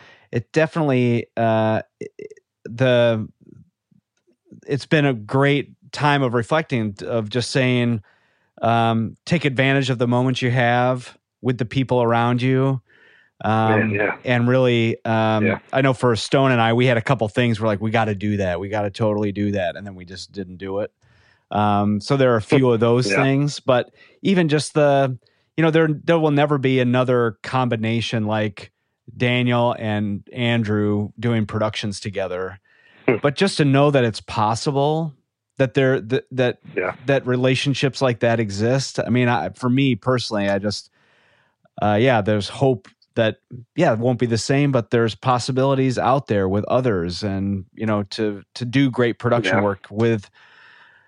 Yeah, I mean, production work is so hard uh, by itself that to, Yeah. to find somebody that you can do it with and love each other and and love what you're doing and yeah, be able to communicate on a level that's uh, yeah, uh, just so great to even hear hear that story. What do past couple weeks I've been doing a lot of what are reflecting and what are my takeaways? What um, the you place value on in life?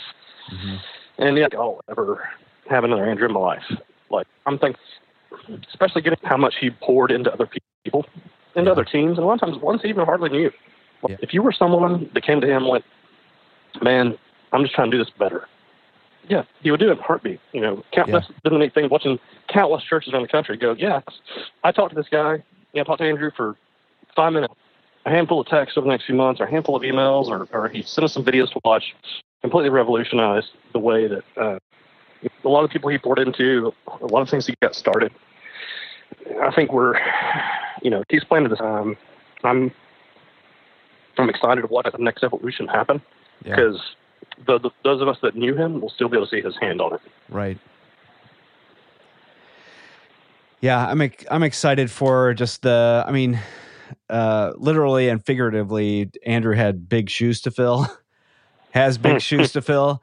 Uh, and I think uh, to me, it's yeah. going to be exciting to see. It's going to take a lot of people to fill those shoes, and he because of the investment yeah. he made in people, people are maybe they're not totally ready, but whoever is to step into those shoes and take over that part and carry it down the field.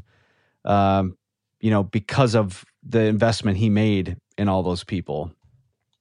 Know, even the, the last show that he and I did together a couple weeks ago um, for another church, he, most of my career with with him, it's been uh, me as the you know LD. So it's always been me working under him. But he was one of the things he was so awesome. Well, was like serving down. Uh huh. You know, he he he never saw it as, well, this is my team. They're here to help me. I need to give them to do their job. And every summer for the past four years, we've done this show together where the roles reverse. And this year, that show went smooth, and Son was just there to mix. Uh-huh. Um, and like, I got to I got to kind of on that and uh, make sure he had what he needed. But it was it was neat to to have that last week with him mm. because there was there was something different. You know, you know, I don't know that I'd ever seen him kind of just in a better overall spot. It's just like spiritually, emotionally, just like uh, even from our conversations, like I, I, didn't say this to him that way, but my impression was, man, things just seem good. And I think, and and the way he was getting poured into a lot of of other teams around the country, and I, you know, Andrew was never, you know, over our time together, I saw Andrew frustrated a lot. And it was always just frustrated that maybe you know things weren't things weren't happening maybe as fast, or you know, he wasn't able to get things for production where he wanted to be. It was always connected to something like that. It was like he knew things could be better, right? And maybe they things were things were hindering his his ability to make things better. Uh-huh. The general impression, the takeaway I got from that last show he and I did together um, a week before his passing was that I think he just felt really good about where a lot of things were. I think wow. he'd seen a lot of um, progress, development, and um, again, I'm not going to go much into private conversations, but I just I feel like God, what's next? Like you know, I think we're we've made a lot of progress. I think I think he was. I don't think he, a guy like him is never content. Like he's never going right. to be one that's going to rest on his laurels. Like, all right, well everything's good. Time to take a break. Right. But I think he, you know, I think he was looking at COTM. He was looking at MXU. He was looking at all these things he had a hand on, and kind of just going, eh, all right, we're in a good. I don't know another way to explain it. You know, yeah, right. we can't. We we'll never know it's our time before it's our time. But he, the the I'm so thankful that the takeaway that I get to have with this friend that's so close to me is that the last time he and I spoke, he yeah. was just good. Yeah. Probably the best I'd ever seen him. Yeah. You know, just ha- happy, satisfied, content, you know, everything. Um, yeah. I'm so thankful for that. Like yeah. that's the the last memories are so good. I'm here with my good friend Van Metchke. How you doing, Van? I'm good. Good to talk to you, Todd. Yeah, so we've, uh, I mean, those of you who have been listening to the podcast know that this is all stories about Andrew Stone, just kind of us remembering out loud uh, the things that we feel comfortable recording. Uh, most of the, yeah, most of our interactions with Andrew are uh, memorable and not repeatable. So um, I'm exactly. guessing you have a few of those too, Van. Uh, many, many. uh, yeah. Uh, uh, like I was telling you before, I said there was. I, I would imagine that the majority of the conversations that I had with Andrew um, are not uh, pu- for public consumption. Sure, yeah. and any of you who know knew Andrew knew he was he was uh, shall we say, quite the jokester, yeah. and was uh, a lot of fun to be around. And he was sarcastic, and he was uh, brutally honest. Yeah, and uh, was my, which is my cup of tea. Yeah, uh, it's it's you know I think all tech folks are um, we we have a pretty accurate BS meter, and we are all we all have a dark side, if we would admit yeah. it. I think we try to hide that from our uh, our uh, overlords, yeah, or overse- overseers, not overlords, overseers. overseers. Yeah. Uh, but uh, you know, but but uh, you know, honestly, all of us have a have kind of a dark side that we, and when we get together, we all kind of know that. But yeah, I think uh, I, the thing I really loved about Andrew, he had like he was cyni- cynical like the rest of us, but it was kind of um, it was I felt like it was forward momentum driving cynicism, like he he didn't let it drag him down. Oh no! But it, no, was, it was more just something to yeah. Well, let's laugh about it and let's move on. It was all in good fun. Um, uh, he and I, although we were about a, a, little less than a decade apart in age, um, we had similar we had similar stories about kind of where we started in doing this kind of stuff. Yeah, um, yeah and with bands and different stuff like that, and the Christian music industry and all that kind of stuff before we got involved in church, uh, doing church production. Um, so we had we had very and and and honestly, I, he and I had had a lot of conversations that were had nothing to do with tech. Uh, yeah. Many many many conversations had nothing to do with tech, and uh, uh, but. Uh, most people, I, I, think probably most people don't know, know how I met Andrew, so I'll so I'll just tell this story. Yeah. I don't know. Um, so I had been watching. Um, I was a tech director, and I was just out, and this was 2011, 2012. Okay. Ish. Um, we were doing the podcast. We were doing the Church uh, Tech Weekly podcast. Uh, uh, plug for that, which is happening again. So yep. go check it out on on iTunes. Uh, and uh, kind of it was kind of in its infancy, but uh, and as a church TD, I was looking always looking online, and you know the internet was was you know YouTube was kind of just starting and Vimeo yeah, yeah. was happening and stuff like that. So I was just you know googling church per- people that were doing production they, that were showing basically their whole services online. Okay. And and Church on the Move was one of the few that was starting to do that. Right. Uh, but a lot of the, uh, I stumbled onto the Seeds uh, website and um, the blog, and I started looking through, and I kept seeing these Vimeo uh, videos with Andrew right. about them doing their remodel of their auditorium. Okay. And uh, and and and and and I've to, and I told Andrew this, so this is not a like I'm saying this, you know, to uh, that I never told him this, but but I was kind of like, well, who who is this? Who's this dude? He's right. kind of a who's this big doofus? You know, uh, these he just had these weird videos about carabiners hanging vertex and and all this stuff, and it was and I was like, well, he seems like I like the guy, but he's kind of goofy and right. you know whatever. It's sort of come out of nowhere too. Yeah, and who is this guy? And I didn't know anything about his background or anything like that. I hadn't done any research and stuff. And so I started watching all these behind the scenes videos of Andrew Stone that he was doing on the Seeds website. And I started to kind of fall in love with him. And I was like, mm. this guy's pretty cool. And they're doing cool stuff. I can't believe they're doing it in Tulsa. But right. I mean, they're doing it, you know, I mean, but they're doing it, doing cool stuff. And I'm like kind of getting excited. Then I started seeing the videos that they started posting about songs, like they'd be doing songs and they'd be doing. And then I found out, and then I'm like, well, as worship leaders, Andy Chrisman. I mean, that's cool. I mean, I was never right. into 4Him, but the guy's an amazing singer. You totally, watching, yeah. Wow, holy cow! And um, so I started watching and stuff like that. Um, so I was like, this is pretty cool what they're doing. Like the stuff they're doing is pretty awesome. And this is in Tulsa, and I'd never heard of Church on the Move, and I didn't, I hadn't uh, attached uh, gospel bill with Willie George. Okay. Because kind of everybody, it, it, didn't matter what denomination you were. I mean, everybody had seen or heard of the gospel bill kids church stuff. You know, I mean, it was like right. big. And so I didn't connect the two at the time. So I'm like, oh, this is pretty cool. And so I started watching a lot of it. And okay. back in those days, you know, it was just like them, Granger, it was just a couple of Granger, church, yeah. Yep. Willow, you guys were doing stuff, but I mean, there was not that many, you know? Yeah.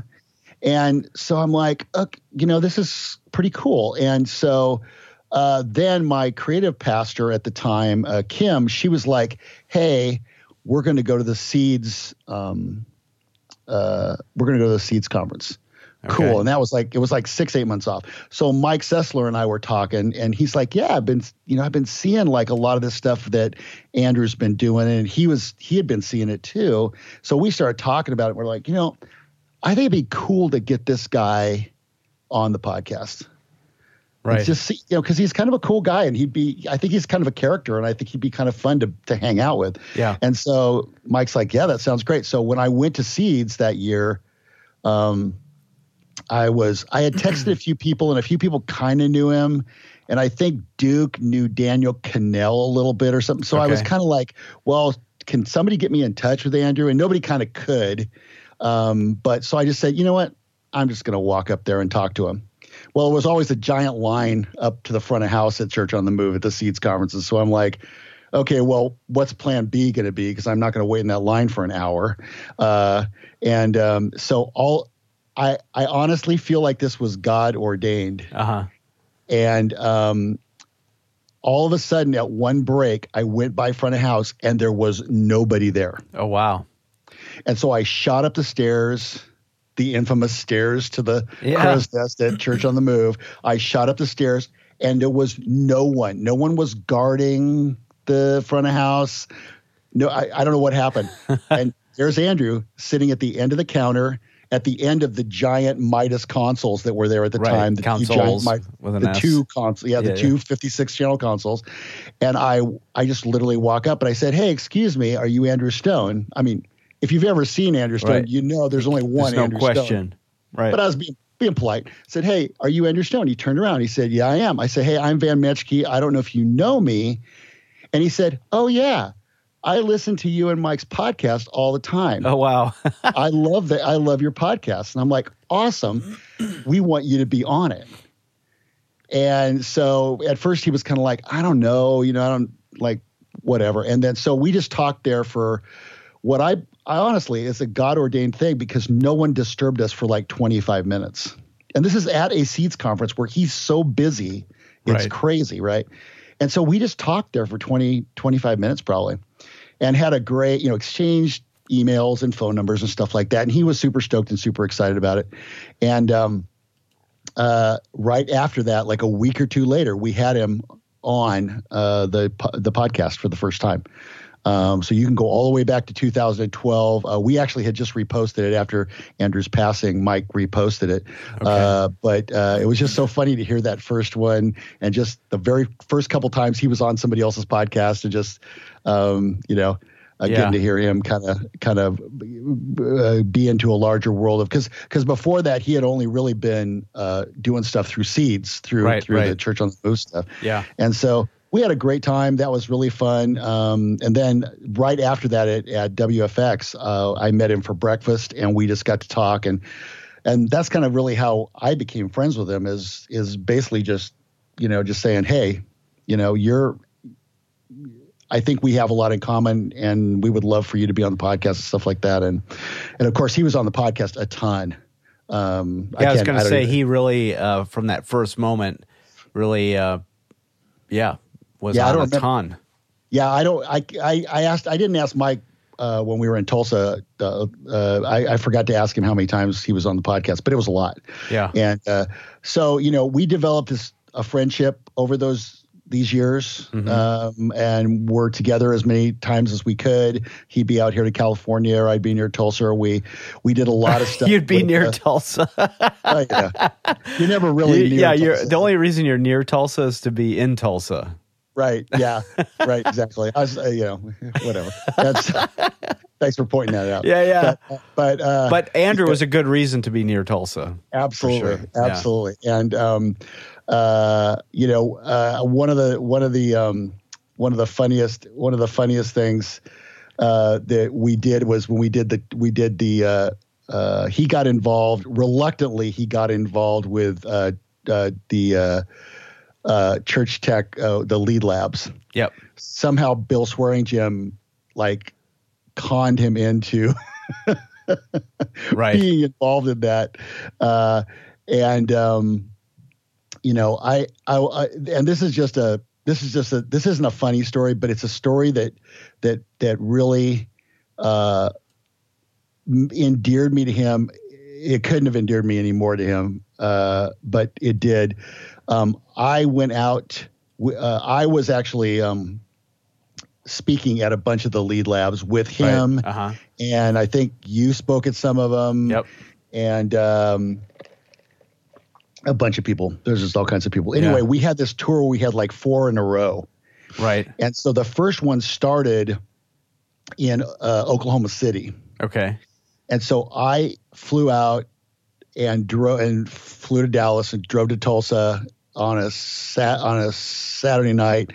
Uh, Sunday morning, first thing, I went to Church on the Move, hung with him all morning Uh-huh. at the services, and then he said, "Hey, can you come back to the office? I got to debrief all my guys for the whole week before I leave." Okay. and then we'll and then we'll go out and have dinner. I'm like, sure, whatever.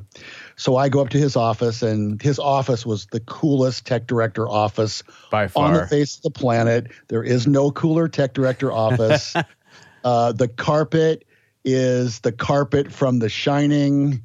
There are Yeah, I posters totally on missed the carpet. wall. yeah, there's posters on the wall. His his his coffee table is made out of a ATA flight case. He's got a custom made desk that was welded for him uh, by Chico. I mean, everything everything about it is. He's got giant antlers from a from a um, longhorn above his Right. whiteboard. I mean, everything about it is awesome. uh, and um, so I sit there at the on the couch, and he brings all his guys in, and for probably two hours, he debriefs all his guys, talks to them about everything that has to happen for the next week. They go over the whiteboard, and I watched him care about every event that was happening on the Church on the Move campus, not just the weekend services, Uh-huh. but literally every event from a women's event to a kids event to what was happening at Dry Gulch, which was their camp at the time Right. Right. and and a whole bunch of other stuff. And I also watched him care for each one of his folks. yeah. Um, not just like Jesse, who's his right arm, or Andrew Swan, who his is his video director, but I'm talking like everybody, like Uh-huh. everybody on his team, whether they were a full time employee or a volunteer who was or an intern, Hmm. he took time to talk to them, hear their issues, make a decision about things, try to help them out. And we were there for two and a half, three hours probably when it was all said and done. Because you know, I mean, he has a big team, and they Yeah. all came in, gave him their his pro their problem, and he would try to help them through it. And he would just sit there and encourage them. And you know, that was every Sunday Yeah. for Andrew. Wow. That was every single Sunday. And and as sarcastic as he was and quick-witted as he was and and dark humored as he was, when I watched him with his team, I was just like, wow, this is the reason this guy is the head of production at one of the biggest churches, most influential churches in America. Right. Right. Right, here. Right Yeah. here. This is where the rubber meets the road. And this is why all these young people want to be part of what's happening here. Yeah. I mean, yeah, maybe because of Willie George, it may be because of the worship and stuff like that. But honestly, I think it's because of this guy right here Yeah. who loves them, and they know that, Yeah. you know, and it meant a lot. I mean, I was like, this is awesome. I Yeah. felt like I was, I felt like I was, it was almost like I felt guilty that I was, uh, like I shouldn't have been there. Right. You know right. what I mean? Yeah. Like I was getting to see something very private Right. and and very special. Um, uh, and I will tell you the last story I'll tell you. Uh, I've got tons of stories, but honestly, the last story I'll tell you is um, uh, a year and a year and a half ago, probably almost two years, out of the blue, Andrew calls me up and he goes, "Dude, um, uh, Electric Light Orchestra is touring next year." and uh, for all you youngsters, Electric Light Orchestra was probably one of the most influential bands in the 70s and 80s. Yeah. Uh, well, if you wonder who uh, that is, okay, Guardians of the Galaxy 2, the very first song, Mr. Blue Skies, that's Uh-huh. Electric Light Orchestra. There you go, for all you young people. All right, so my favorite. My, one of my two favorite bands of all time, Boston first, Electric Light Orchestra second. I'm an old guy. Yeah. Uh, but one of, literally one of Andrew's favorite bands. And Yeah. his wife, Natasha, probably her one of her favorite bands. Right. So he's like, let's go. They're going to be in Dallas. You can fly out. Um, I, I can get really good tickets because I have a, uh, like a, like a gold platinum American Express uh, thing with Okay. Ticketmaster or whatever Uh-huh. whatever it was. He goes, "Do you want to do it?" I and I didn't even ask how much it was. I went, I went, "Yes, buy those tickets. We'll go." Right, and it was like a year away. Yeah. And so uh, the year later, uh, I fly out there, meet him and Natasha. Natasha's his wife, for those of you who don't know. And we went and saw Electric Light Orchestra, uh, ate at Pappasito's, which is Yeah, you got to. awesome, Got to, awesome have- where you have to eat Mexican food in in uh, Dallas. And uh, next morning, ate at some greasy spoon that he had found on Yelp, and um, you know, and and it was just so funny because we're we're at the show and it was a fantastic show. It sounded amazing, Uh-huh. and every song sounded like it did back in the 70s and 80s. I mean, just and what I found out is just so the, the, the, I'm not just aggrandizing a trip I took with him. Here's the thing: he told on the way out, he told me that he had already looked up the sound engineer. He looked up all the articles on the whole thing, that he had read this whole article on the sound engineer and how Jeff Lynne, who basically is ELO, the lead singer, uh, had told the sound engineer, here's how I want to sound. I want to sound like the albums. I don't care. I don't want to sound like a new band. And and then he went on this whole thing about uh, how he was going to go back to Church on the Move and get the same 70s drum sounds. Yeah. Like he was gonna like he was gonna change his entire drum sound setup after that concert. And when we were in the show, he's like, "Oh man, I got to get those drum sounds. I got to figure out those drum sounds, man." Yeah. I'm like, I'm like, Jesse's gonna kill you. His a his his a two, his right arm. I go, Yeah, yeah. Jesse's gonna kill you, man. He goes, No, I'm doing it. I'm doing it. I'm gonna. I I don't think he has bottom heads on the those drums. There's no bottom heads on those drums. And we had this whole like conversation about the whole like he was, you know. So Andrew was always learning, and he was never. For as much information as he gave to everybody and Yeah. much wisdom as he imparted, he was a learner and he was always excited about trying something new and when he liked something like he loved that we talked a lot about the drums at that concert he loved the sound of the drums Yeah.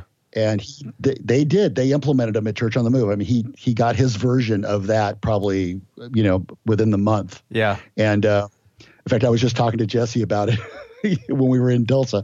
But uh, you know, what I loved about Andrew on is so many things, but that was awesome because he uh, he was always learning and he was always trying to get better. Yeah. Um, he he, he could have just gone, I'm I'm a good sound engineer and this sounds great right. end of story. But he was not like that. He was a guy that always wanted to get better. Um, if you've gone to Mix U or done anything with that, you know, um, all three of those guys are the same way. You know, him and Lee and Jeff, they're all that cut out of that cloth to be better. Right. Right. Um, but but Andrew was just that guy. He always wanted to be better. He always wanted to be better at his craft. He always wanted to be the best he could be, and do something new and exciting, and and and then impart that down to his folks and to the people that he talked to, whether he was writing an article or Mix U or on podcasts or, you know, just talking to you one on one. yeah. Um, and you know, the bottom line for me is that two things. One, I, I'm honored to have been one of his friends Yeah. and for the time that I got to spend with him. And two, uh, um, I I loved loved loved the fact that he was uh, he gave so much uh, this last you know six seven years. He gave so much to the church tech community um, because he wanted people to be better. Yeah. Um, and it wasn't because he thought he was the best. It was because he knew he wanted he knew he was doing some things that were great and he just wanted to impart that information so others could be better Yeah. um, no matter what level they were on Right. um, Man, I love that. I mean, that's a story of him as the production manager at Church on the Move.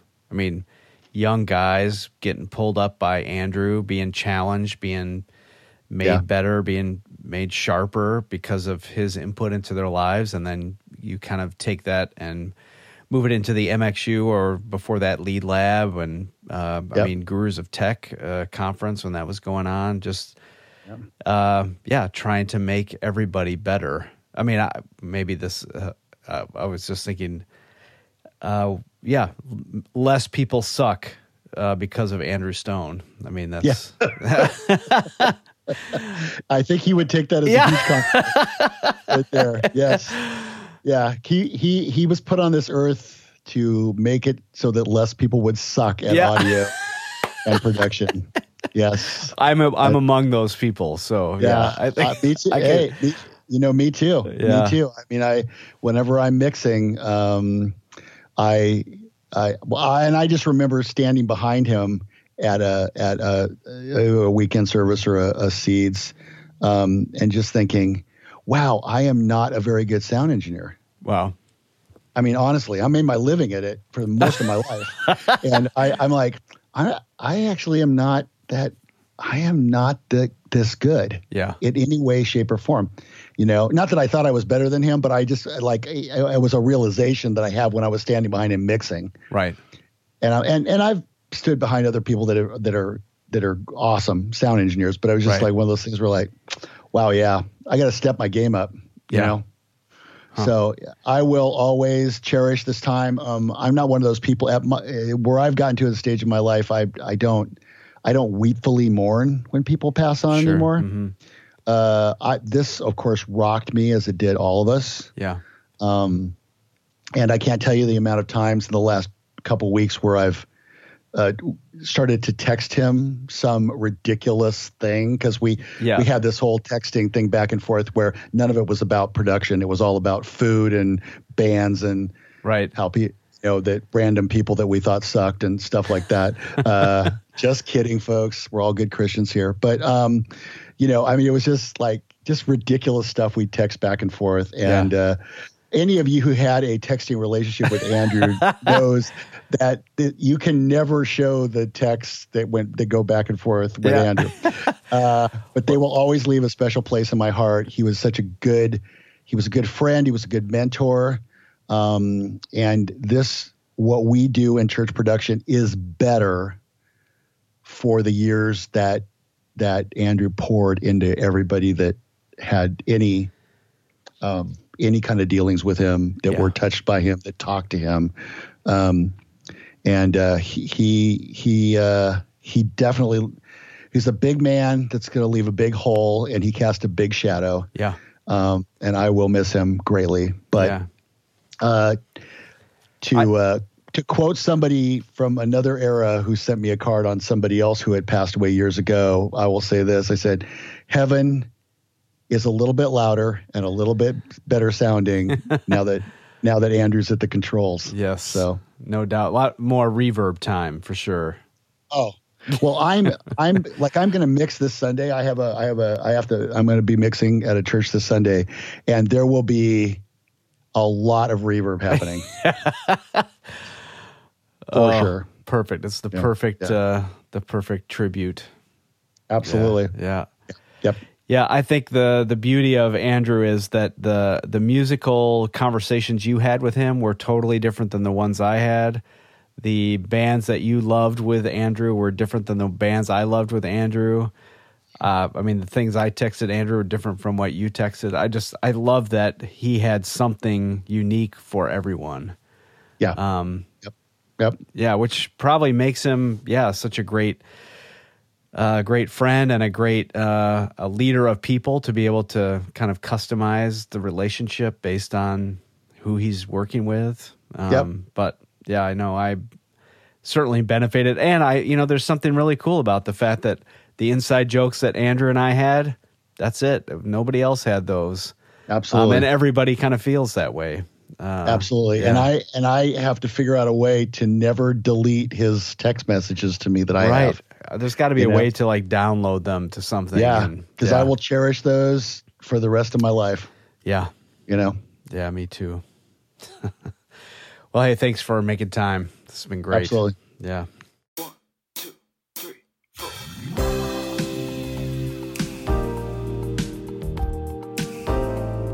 Man, this has been great. Uh, if you've made it this far into the podcast, you have hopefully gotten a sense for the impact of the life of Andrew Stone. I know he meant a ton to me, and I'm going to miss him a ton. Uh, anytime someone passes away, it's a great time to reflect and contemplate life. And for me, my dominant thought is that I need to take advantage of the people I have relationships with and seize all the moments.